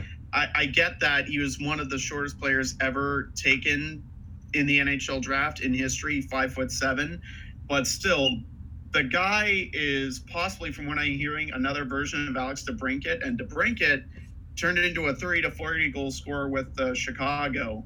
And Caufield had like 72 goals with the national development team this year. Um, committed to the University of Wisconsin, so he's going to be teammates with Alex Turcotte. Um, I, I, find it a bit tough to pass up on his scoring sense. Um, just, but I can kind of get it just because um, there were a lot of good two-way defensemen and two-way centers to be had uh, before he was taken. So I kind of get why his stock uh, took a hit, especially because of his size. But um, 15th overall at the Habs is still a bit of a shocker for me. Um, another guy that kind of surprised me, just based on where he was taken, is Spencer Knight, who was taken by the Florida Panthers. Um, if you look at the draft combine results, um, he was top three for the shuttle run on both sides. Um, top five for the vertical jump and squat jump, no arm jump as well. Almost finished first in the standing long jump. So, in all, uh, to make it short and sweet, he did a lot of good things to the draft combine. Um, and his regular season numbers were also pretty good. I get why the Panthers, even if they get Bobrovsky in free agency, uh, they don't have any really solid goaltending prospects outside of Sam Montembeault, so I get why they would draft a goalie. But you look at the amount of goalies that are drafted where he is at 13th overall. The last guy I remember to get drafted in the top five, top 10 was Carey Price uh, when that said, I think it was 2005 was his draft year. And like nowadays, if a goalie gets drafted in the first round, it's around the 20s. mid, yeah. early, late 20s. So just the fact that a goalie was taken 13th overall was enough of a surprise for me. Even if Spencer Knight is good, 13th overall, that's still pretty high.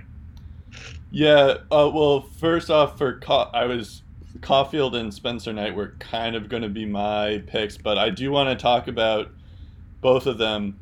Uh, Spencer Knight uh, looks like he's like uh, like the real deal here. So um, it, like it doesn't seem like he's going to be a bust as much, and I and I can understand why Florida would want him, just considering their goalie future and all that stuff. So I understand it from It's that. not because he's is a, a. It's not just. It's not mostly because he's a guy that you know maybe shouldn't have been taken that high. It's just the fact that a goalie was taken so high. yeah, That's I guess so. But like he was like breaking records um, this year, and just in general, he's like he's he seems to be different than all the other goalie prospects in the past couple of years.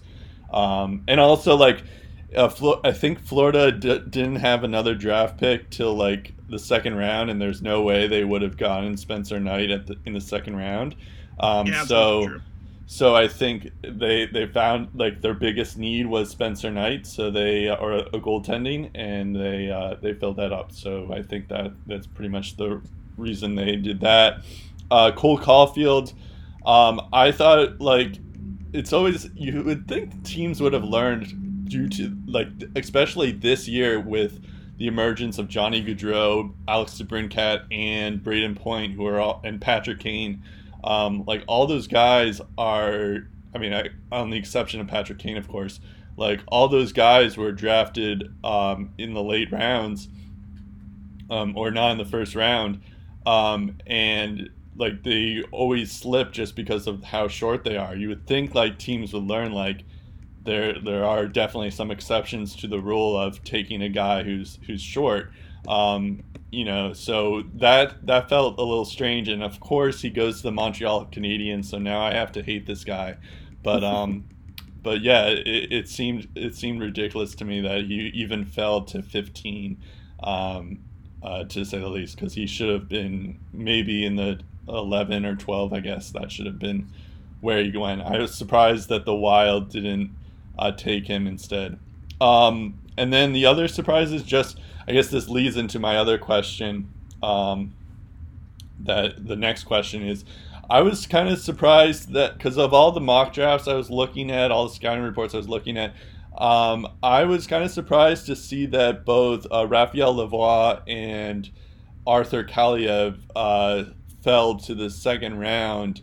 Um, I just remember thinking like going into like um, after Dallas picked, I was thinking like, oh, it's the Senators are gonna pick Lavoie, and they didn't, or like, oh, the Jets are definitely gonna pick Lavoie or Kaliyev, and they didn't. And I just kept on going down the list, and I I just didn't understand why they they were gonna do like why teams are passing up.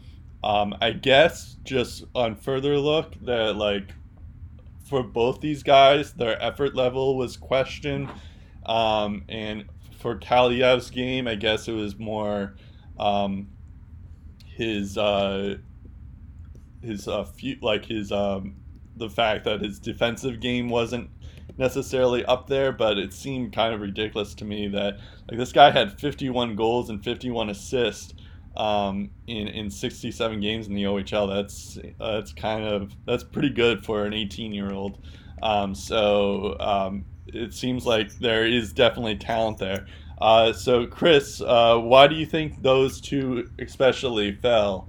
Um, and if you have any thoughts on Spencer Knight or Cole Caufield, um, yeah, why? Uh, let us know there so too. We'll uh, we'll we'll just we'll hammer right through each of them. Um, Caufield's the uh, the one thing that um, that I had mentioned before this draft um, was that with uh, with the Devils having taken Jack Hughes first overall, uh, the one thing I was watching for uh, and I was on the edge of my seat the entire first round was the potential for Ray Shero with his three second round picks and two third rounders to trade into the middle first round when, if or when a guy like Caufield or Boldy would have fallen to that mid first round area. And so, as the quote unquote free fall was happening for a guy who had 72 goals in Cole Caufield, um, around pick 14, 15, I was sitting there and and legitimately on the edge of my seat thinking, okay, this is exactly where you need to go out and get them.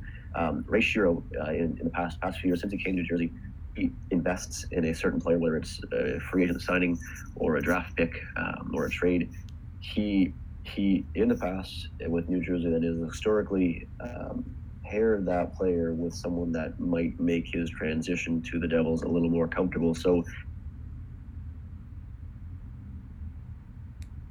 Chris.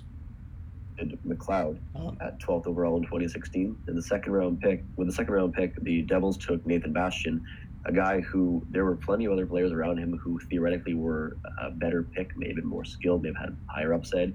But Nathan Bastian was a teammate of Mike McLeod, and they were they they were notably friends and they were notably close. Um, that could have been a one-off. However, then when the Devils took Hischier first overall in 2017, shortly shortly thereafter, the Shero went and traded for Mirco Mueller, his countryman, um, again, I may be, be reaching a storyline to try to say that he's doing so to make um, to make these players comfortable because sure there was upside for Bastian, sure there was upside in trading for Mirco Mueller, so I, I fully believe Shero was targeting them because they were good players. However, it it can't go unnoticed the fact that he immediately after investing either a high pick uh, or a trade in a player had gone out and, and notably tried to make them comfortable. And so I was looking for him to. I, I almost made a guarantee, or I had made guarantees to at least a couple friends that watch the Devils to at least take somebody else, uh, whether they're a higher end player or a lower end player from that USDP team. It didn't end up being a trade in the first round to get a guy like Caufield or Boldy, which would have been exciting and it would have been nice. But they did take Patrick Moynihan in one of the later rounds, and that was a teammate of um, of Jack Hughes with the USDP and, team. So my uh, my prediction was right um, in a way, and so I'm not exactly surprised at that. Also, it helps that it was Patrick Moynihan because uh, as a later round pick, he's one guy that I believe at the U18 tournament, a lot of that, a lot of the big guns on the on the on that U18 American team were asked who the most underrated player on that team was. And I think unanimously they all said Patrick Moynihan was that guy, which was quite exciting to see. Now, touching on Lavoie and Kaliyev, uh, I think uh, to answer your question as to why they fell, the the flat out reason may be simple, but I don't agree with the reasoning behind it. Um, so I know a lot of uh, a lot of scouts or a lot in the hockey community weren't exactly thrilled with uh, a quote unquote mediocre season or mediocre regular season at least by Lavoie. I know he stepped it up in the playoffs, but his regular season out of a out of a top twenty or so prospect, uh, a lot didn't quite like that, and so that I think is probably the biggest factor as to why he fell out of the first round.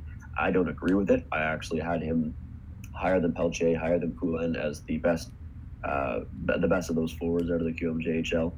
Um, I, I just I love his game. Again, he he's similar in the mold to a guy like Boldy uh, or Podkolzin who can use his size effectively on the wing.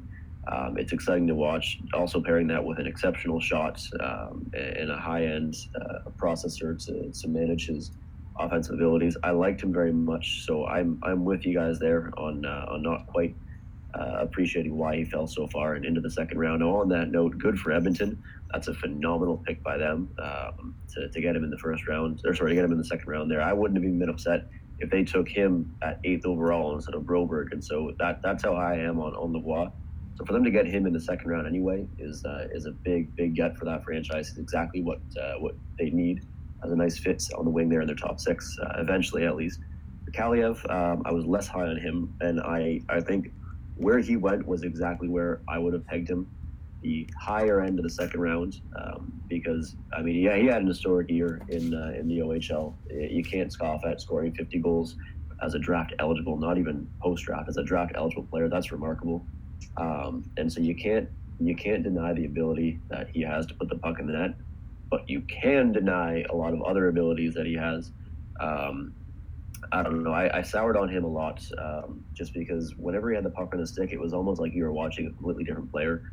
Um, he didn't necessarily fight hard when he didn't have the puck, whether it was in the offensive zone trying to gain the puck back or the defensive zone. Um, and you know what? That may have been the latter, might be a result of the fact that you didn't see him in the defensive zone because. Mm he was always the last man back if they lost the puck in the offensive zone, and he was always just coasting back. And it's the compete level uh, and, and, that work ethic that it's. Um, and I mean, again, there are there are items that we can't see. I'm not sure he could be a gym rat. He could be sitting there uh, training off ice or studying tape, studying film. Uh, there, those are the items that we don't know about a prospect, and so it's difficult to tear down items like compete level or work ethic. But I will just speak to what you can see on the ice, and those are two items that you can clearly see are lacking on the ice. Uh, it, almost just looks as though he he doesn't he doesn't have a concern when he doesn't have the puck, and, and it's it's remarkable how a, a switch is flipped when he has the puck on his stick versus when he doesn't. Um, mm. And so for that reason, I mean, you can't deny his ability to put the puck in the net. You can't deny his 50 goals. You can't deny his over 100 points as a draft eligible player. Um, on I don't want to say a weaker Hamilton team, but they lost a lot from their uh, from their talented squad from the year previous. Um, and so for him to do that on that team was very impressive. I like where he went um, in the second round, a high end second rounder. I don't I don't like a team wasting a first round. I don't want to say wasting. Sorry, I don't like a team using a first round pick on a guy with certain key questionable areas to his game. But I do like the idea of swinging for the fences on on a guy who could be an absolute gem in the second round uh, with his offensive upside. Interesting. All right, so I guess thanks for the very concise answers on both those guys. Um, yeah, it'll be interesting to see uh, how they develop for sure, and all these guys how they develop. Um, all right, and then we're gonna end on this. Um, we've hit the two-hour mark here. Uh, let's. Uh, we're gonna end with this. Uh, so I guess it's hard. obviously, as I mentioned before, that like, you know, a lot of the draft is hindsight, and especially with this draft where it felt like um, you couldn't go wrong with a lot of these picks. But um, but having said all that, what team did the the best for the whole draft, and then conversely, what team did the worst for the whole draft? Um, I'm gonna start with uh, let's go with Steve here. I'd say the team that did the best is Colorado, uh, based on what we know right now. We yeah. we talked about Byram before. At 16 with their original pick that they didn't get from Ottawa, they took Alex Newhook, who uh, played with uh, Victoria of the BCHL.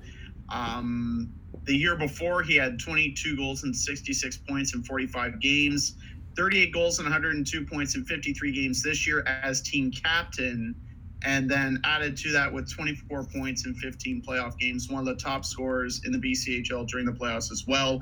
Always moving, offensively driven. He can accelerate, plays with no fear. And when you look at the options down the middle for the Avs, there are obviously plenty of them. I mean, as far as um, free agents right now, there's Soderberg, Dillers, Wilson, there's Brassard, whether it's the, right now or in the next year or so. Um, you have a couple of key RFAs like Kamenev, Kerfoot, Compher, Tyson Jost, um, Shane Bowers, Martin Kaut, all still developing as well. Um, if this guy ends up uh, rising above all of those guys and getting a spot as like a, a second or, or a third line guy, then so be it. The Avs need the best options at their disposal if they want to take the next step. And then they take Alex Beaucage in uh, round three from Rouyn-Noranda. Um, he was a part of the Huskies championship winning team. Um, he doubled his point totals and goal totals from last season. Um, so anytime you can get a guy like Beaucage in the third round, uh, that definitely uh, that definitely wins you uh, a lot of points. Uh, so I think out of the teams that really gained the most overall outside of the first round, Colorado uh, sticks out to me. All right, uh, Chris, what about you? Uh, yeah, I, I, very much agree on the uh, the Colorado items, especially for the first round. Um, you couldn't have done better. I I like how they, they took the best defenseman in, in this draft uh, in a very good spot there, um, as well as Newhook is a phenomenal value where they got him with their where they got him with their second first round pick. Yeah. Uh, big fan of him, and I know I'm not the only one. Uh, a lot of people very much like him, and so to get two guys with the upsides they have, um, that just so happened to fit into their team needs phenomenal pick. Um, I like Sasha Mutala. It was a high upside swing uh, in the fifth round uh, for Colorado as well. Um, a couple of the teams that did quite well. San Jose, there were a couple guys that uh, that I was a fan of. Um, getting Spiridonov in round four, and then uh, Artemi Kniazev. He's an excellent, excellent moving defenseman. Skates like the winds in the second round. That was a great pick. Um, Vegas had a couple guys fall into the laps between uh, Krebs, Korczak in round two. Uh, and then Pavel Dorofeyev, also quite good, uh, and and got a great value in round three. But the team for me that did the um, the best in this draft, uh, and it's it's almost a little a little wild when you look at um, the sheer amount of picks they made. Uh, but they definitely, I think, I think hit uh, hit very well on a lot of them was Carolina. So yeah. Suzuki, I think, was a great value in round one. Yeah. I was higher on them than I think uh, others may have been. I um, uh, for for Montreal fans, I uh, I would have been happy with Montreal taking the second Suzuki with their first round pick as well. I liked him a lot. I think it's a great pick for Carolina. The one thing about Suzuki um, is that I think a lot of the scouts are saying he needs to learn how to play in the middle of the ice a lot more. He needs to learn how to attack the center ice and attack the net a lot more. He's a bit of a perimeter player right now, but I believe his coach was on record on saying that he changed a bit of that for the uh, the last quarter of the of the year he did work on that. He made a conscious effort to work on that, but he's one of the most naturally skilled players, most naturally talented with the puck in this draft. So I think that's phenomenal value for Carolina, uh, a team that again just needs to keep even with Svechnikov in the in the fold there. Uh, last year they needed to keep taking high swings on high skilled players. Um, need to bring as many stars into that that organization as possible. Uh, they took an overage goalie in the second round in Kochetkov, who had phenomenal numbers. I mean, has phenomenal numbers everywhere if uh, for those that watched the World Junior Championships this year, he is the Russian goalie that made the save where he was on his belly and wrapped his far side leg around and blocked the puck with uh, with his backside, the backside of his uh, of his far leg. It, it, it was a uh, phenomenal save to watch. But he's a very very talented overage goalie. Um, they probably could have gotten him in the third round or, or fourth round even. but uh, but taking a swing on him in the second round, I still do like. He's a very good goaltender for them. Uh, it's a team that maybe losing Mrazek and McElhinney does need goaltending depth. Uh, Jamieson Rees also another fantastic pick in the second round. He was uh, he had he fought through an injury this year. He's a guy who has fantastic upside. Uh, Patrick Puistola is a guy who could have, and a lot of, uh, of different rankings had him viewed as, uh, as first a first rounder. I was a big fan of Puistola and his game. Uh, he's a very very smart. He's a fast winger. Um, he plays the, the, game very effective from uh, from the wing from uh, from that position, and, and I liked him a lot. And, and given the fact that there were a lot of areas where he was ranked as a first rounder, getting him in the third round is fantastic. And then we could have an entire pod- podcast just talking about Anttoni Honka, uh, a guy who for years entering this year was uh, was viewed as a potential high end first round pick. Uh, bit bit on the smaller side, but an absolutely dynamic puck moving defenseman skates phenomenally well. Edge work is beautiful. Um, getting him in round three, it's it's that's a boomer bust pick, but in the third round, that's all you can ask for. Um, that's a guy who could be a phenomenal value where they got him, and then uh, finally getting uh, another small defenseman, high upside, Dominic Fensore. Uh, they got him in round three. That's another one of the USDP players, um, and I think he was a guy who maybe was a bit buried uh, behind Cam York, for example, on that depth chart. Uh, in terms of uh, being able to use his offense, but I very much like that. He's a very skilled player. Again, another fantastic skater. He he's similar in that mold to Anttoni Honka. Uh, he can move the puck phenomenally well. His, his passes are, are, hard and accurate. Um, and he's again his skating alone. If you can put some some size, uh, a bit of uh, a bit of inches on his on his on his height, and then again a, bit of pounds on his frame. If he can fill out a little bit, uh, he could take his skill in his skating, and he could certainly make sure. Uh, that at least gets him into a depth role in the NHL on defense. I like Fensore a lot. So as, as a whole, um, Carolina made a lot of picks, but they also made a lot of very, very good picks. Nice. Um, yeah, I'll, I'll say this quickly. I guess I liked uh, what the Flyers did. Um, they got Cam York in the first, um, Bobby Brink in the second, specifically. I, I don't know too much about uh, later rounds uh, like Chris does, but um, I, I really like those two guys. Those seem to be um, you know, like they could they could have a lot of potential, and I like where they they got them at. Um, and then um, there was another. Uh, oh, besides uh, taking a risk at uh, one um, at the sixth spot for Moritz Seider, I did like. I was noticing what Detroit was drafting, and um, Antti Tumo Tuomisto um, in the second round, and then they got Albin Grewe, who apparently I I was only turned on to the scene from him because he uh, he said that Brad Marchand was his favorite player, um, and um, apparently a lot of people were saying it's like it, it shows if you watch him play. So um, so yeah, he's going to be in uh, the the Bruins division, which I don't like, but um, I I do kind of love. I feel like the the the hockey just needs more guys uh, who can uh, who can be a pest like that. So um, I look forward to seeing him. And if you're getting him in the third round, and if you get a Brad Marchand type player like that um, in the third round, I think you, you win. Um, and it's also like I feel like Yzerman just in general like finds these gems in the late rounds, like Kucherov, Tyler Johnson, Palat all those guys. So it seems like uh, he, may, he, may, know what he's talking about later there. Um, That's fair. Yeah, and um, yeah, that was about it in terms of guys I want to talk about.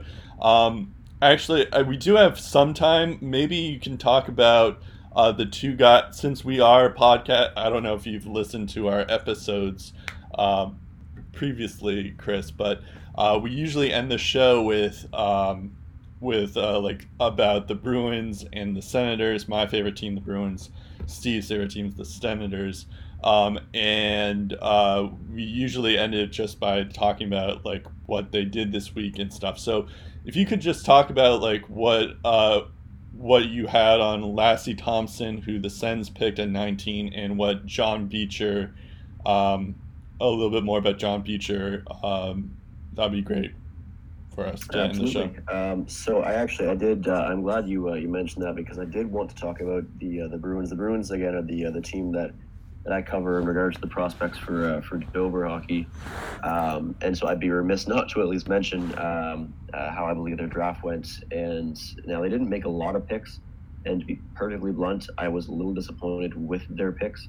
Yep. It seems as though every team has a type, and as much as the Bruins have their type of the defensively responsible, hard forechecking, but still some offensive upside forwards.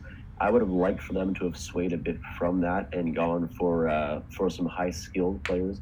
I agree. At this point, the Bruins system is just littered and it's, it's overwhelmed by having the exact same type of player in it. Uh, they've got a lot of those defensively responsible, um, defensively responsible centers or wingers, and so that defines their first two picks. I liked John Beecher, and in fact, when I mentioned uh, I was looking for the Devils to target a um, another USDP player with one of their picks in the draft, I was looking at the Devils pick 34 for John Beecher. And so at 30, it's not like John Beecher was a heavy reach for the Bruins. I uh, I do like the pick. It's not as as much of a reach as Trent Frederic was a year a few years back for Yeah. them. Um, but again, John Beecher at, at his at his best is Trent Frederic as a prospect. They're both just defensively responsible uh, forwards with with decent offensive upside. Uh, Uh, Beecher uh, specifically with that USDP team, he was buried, and so there may be a bit more offensive jam for him to show um, going forward. However, again, it just it fits that same mold of the same player that the Bruins have, and at this point, you have to question whether or not they are just going to be compiling as much of the same player as they possibly can, hoping to fill out their third line center role, where they still, well, I guess after adding Charlie Coyle now. So not only do they have um, all of these exact same players in the system, but they just got themselves an NHL Yeah. quality player that is the exact same type, the exact same role. So I question um, why they didn't target uh, a bit more of the uh, the high skilled players um, who maybe have a bit less to offer on the defensive side, but who have a dynamic ability on the offensive side. I get that those roles, those top six roles, are currently filled on the Bruins roster, but I mean.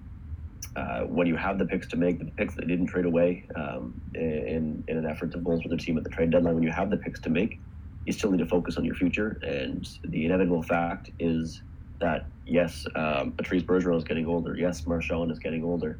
Um, uh, now Pastrnak is still right in the thick of his prime, but you need to start looking at who's going to be taking on those those top six skilled roles uh, going forward. And and again, as much as both Bergeron and Marchand can bring that defensive element, you'd like to see them target uh, more high skill, which was available. Uh, certainly throughout the second and third round, there are guys that maybe would have had a bit more offensive upside than John Beecher. I like Beecher. Um, I like what he brings. I just don't know if um, if that would have been the right uh, the right Yeah. upside swing for the Bruins to take. Um, and again, same thing with a guy like Quinn Olson. Uh, he may have a bit more offensive jam than even John Beecher does, but they got Quinn Olson in the third round. Uh, but he's just another guy who is defined by his relentless forechecking, his ability to play a depth or a role playing uh, position for the team, whatever team he's on. And so, again, I would have liked for them to take a higher swing at a guy with better upside, but but still, I, I overall getting getting those two players for a team that didn't have a, uh, a ton of picks to make, I, I was disappointed in their decision to use those on certain players. But altogether, you know what? That's John Beecher. He, he certainly fits the mold of a guy who will be an NHL player, uh, just like the rest of their system currently is. Yeah. And so it's never a bad thing to get to get a guy in your system who very likely will turn out to be an NHL player um, versus the high boomer bust picks. Uh, but still, I- again, at this point, with how many of those guys there are in the Bruin system, I would like to higher upside swing. Um, now, in regards to uh, to Lassi Thomson, I'm a big, big fan of his. Um, so for me, he was ranked uh, in the uh, in the top top 30. I know most had him sitting around the second round, somewhere mid second round. I had him as a first round pick. Um, I think he the one item of his game that he could use a bit more work on would be his uh, ability to use uh, physical play to his advantage as a defenseman. Uh, if he wants to break through as a uh, as a first round caliber uh, two way defenseman, he might need to learn how to use physicality to his advantage from a defensive standpoint as well, or winning board battles. But offensively, there's not much more you can ask for out of out of a defensive prospect. Uh, his shot is fantastic. Uh, he can get it off from anywhere. He can get it off quickly, but it's very accurate and it's very hard. Um, he's he's got exceptional edge work and, and exceptional patience, which allows him uh, to effectively quarterback a power play. For example, he's great at maintaining control along the offensive blue line, and so it's nice to see a guy who can play with the confidence and the patience with the puck, as well as having the skills to make sure that that confidence and patience pays off. I, I like him very much. His positioning is also sound, even from a defensive standpoint, and so again, if he can if he can learn to uh, to win some battles physically, uh, or if he can learn to use that physicality to his advantage, uh, his his positioning already, even from a defensive standpoint, is there. Uh, obviously, it will need a bit of refining to uh, to be able to break through the NHL level. But as a first round pick with high upside, I do like that pick for uh, for Ottawa. Nice. Yeah, as for the like you you seem to take my reaction out of like like we have the same reaction to the, what the Bruins picked um, where I, I felt like oh like I, I was just thinking like either they try to get like a guy like Kaliyev or Lavoie or Bo- even Bobby Brink, but then um, but then it was like and then I said like knowing Sweeney and his draft history, he's gonna pick a guy I've never heard of who like may have some t- potential and like all of a sudden it's like oh right of course he picks like this guy named john beecher who all intents and purposes could be something good but at the same time Absolutely. it feels like Kaliyev and Lavoie have higher upside um, even Bobby Brink as well. So, well, I don't Absolutely. know. It, it's it's for, for Steve. Sorry for Steve yeah. with the, with the Senators. The one thing is, I know. Um, oh yeah. Uh, in the email uh, from uh, from both of you, you mentioned that it would have been nice to see Lavoie or Kaliyev go to uh, to either of your teams there. Um, now with Shane Pinto uh, being the Senators oh, yeah. pick there before um, before both those guys in the second round, as much as you didn't you didn't take the Lavoie or the Kaliyev, Shane Pinto is also a fantastic pick. He was uh, I, I, believe he led rookies in scoring in the USHL this year. He's a he's a fast, skilled player. I, I like that pick a lot for Ottawa. Uh, maybe a little higher than others had him, but um, but I do like that pick. If they believe in him, then that's that's absolutely fine. That's a solid pick. Mads Sogaard, um, also very, very big, lanky goaltender, uh, but that also plays with a high understanding of his angles and his positioning. I, I like him a lot. Um, that was a very good pick as, as a he, He's almost Chara's size. I think he's like six eight. Yeah. Oh, he's a he's a he's a big boy. He's a he's a big boy. But um, but I like that pick a lot for you guys. Uh, good numbers. Six seven. He, he, uh, he, played well at international competitions. I, I like that pick a lot for you guys. Yeah. Um, yeah, Steve. I, I, obviously, if you want to chime in for the, I'll, I'll chime in uh, when we talk about everything else um, okay. in, in, the next edition. But uh, I was the fact they traded up to get Sor. That's that's the interesting thing is they made their pick with Pinto, and then Kaliyev went right after. They traded up with Carolina, and then they select Sogaard, and then literally the pick after Lavoie gets taken by the Oilers. so the fact they traded up just to not select Lavoie and they and they selected Sogaard. The, the one thing I will quickly say about Sogaard is they have a lot of goalie depth. I don't know why they take another goalie when they have a lot of young goalies in the system already. But you know what? If if he's six eight and better than all those guys, I guess you can never have too much help on the goaltending front. I mean, the Sens are looking for that franchise goalie, so. For sure. fair. And I, I think a lot of teams have taken that approach in the draft in recent years where it doesn't it doesn't matter whether or not they do have uh, old or young or established elite or poor goaltending. Mo- a lot of teams are now taking that uh, the approach of uh, of at least somewhere between rounds two and seven, drafting at least one goaltender that that your your group your staff believes in. Um, I know the Devils certainly have done that, and uh, and I support that. I mean, you never know uh, with goaltenders how the um, how the development rolls along. And so I, I do support that approach, even with depth at goaltender. Uh, I like the uh, the decision to select him either way, and so I think, and, and you know what, uh, it does happen to help that he's uh, he's he's a good one in my mind. I, I'm a big fan of, of his, and I think he um, he will quickly rise in the ranks the next few years as a, as a higher end goaltending prospect league wide. Interesting. All right, cool. Uh, yeah, so uh, we're at a, a, two hours and twenty minutes here, uh, so uh, we'll we'll end tonight uh, right now. Um, hope you. Uh, thanks for coming on, Chris. We're actually gonna have an episode up tomorrow, talking about everything else that happened this week in hockey.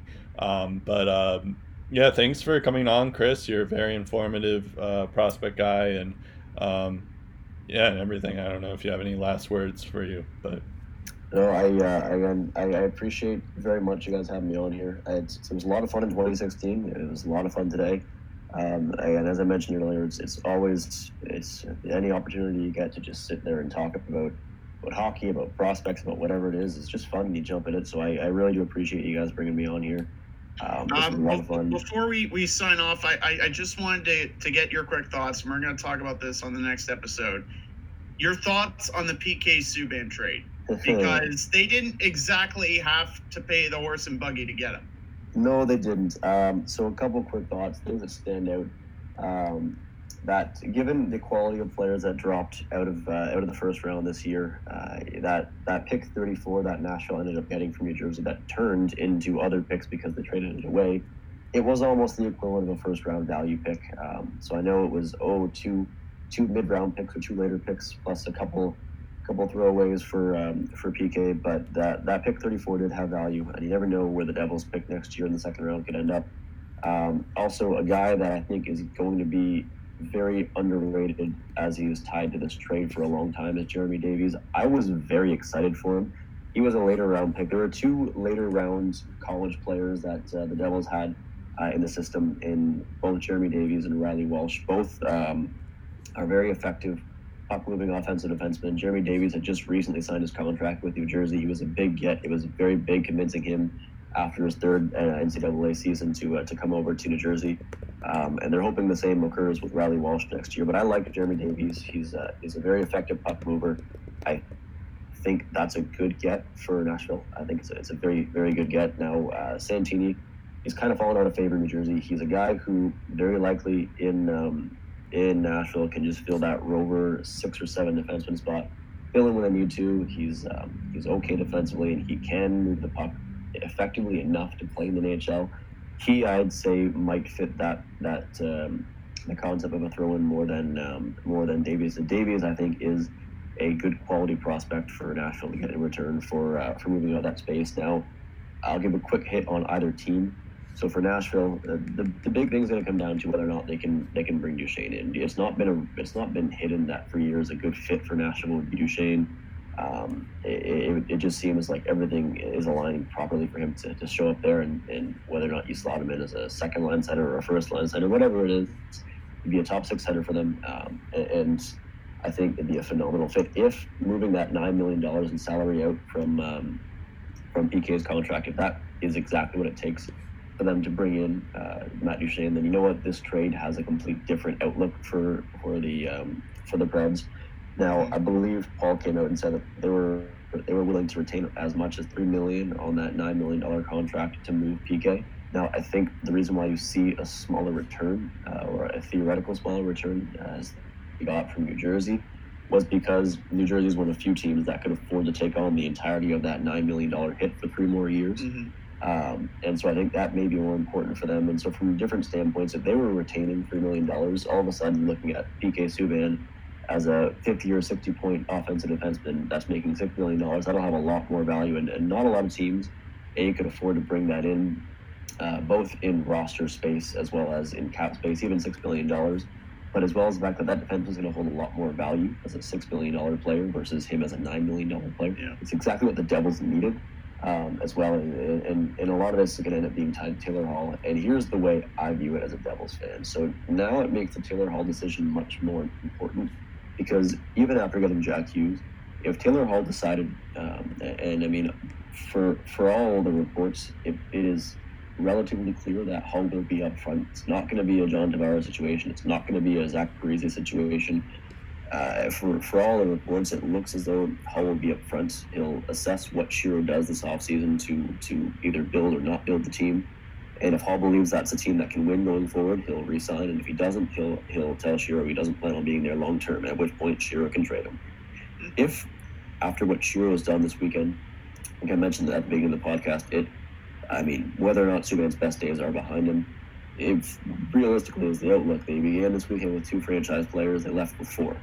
Um, if that's enough to re-sign Hall, then fantastic. The Devils can make that noise at least as, as a playoff spot, maybe win one round as early as next year. But if Hall decides to not re-sign still, even after all this, then you're looking at a complete different situation because PK is enough to bring the Devils to that mid-level tier to maybe sort of compete for a playoff spot, but it's not enough to make them really competitive.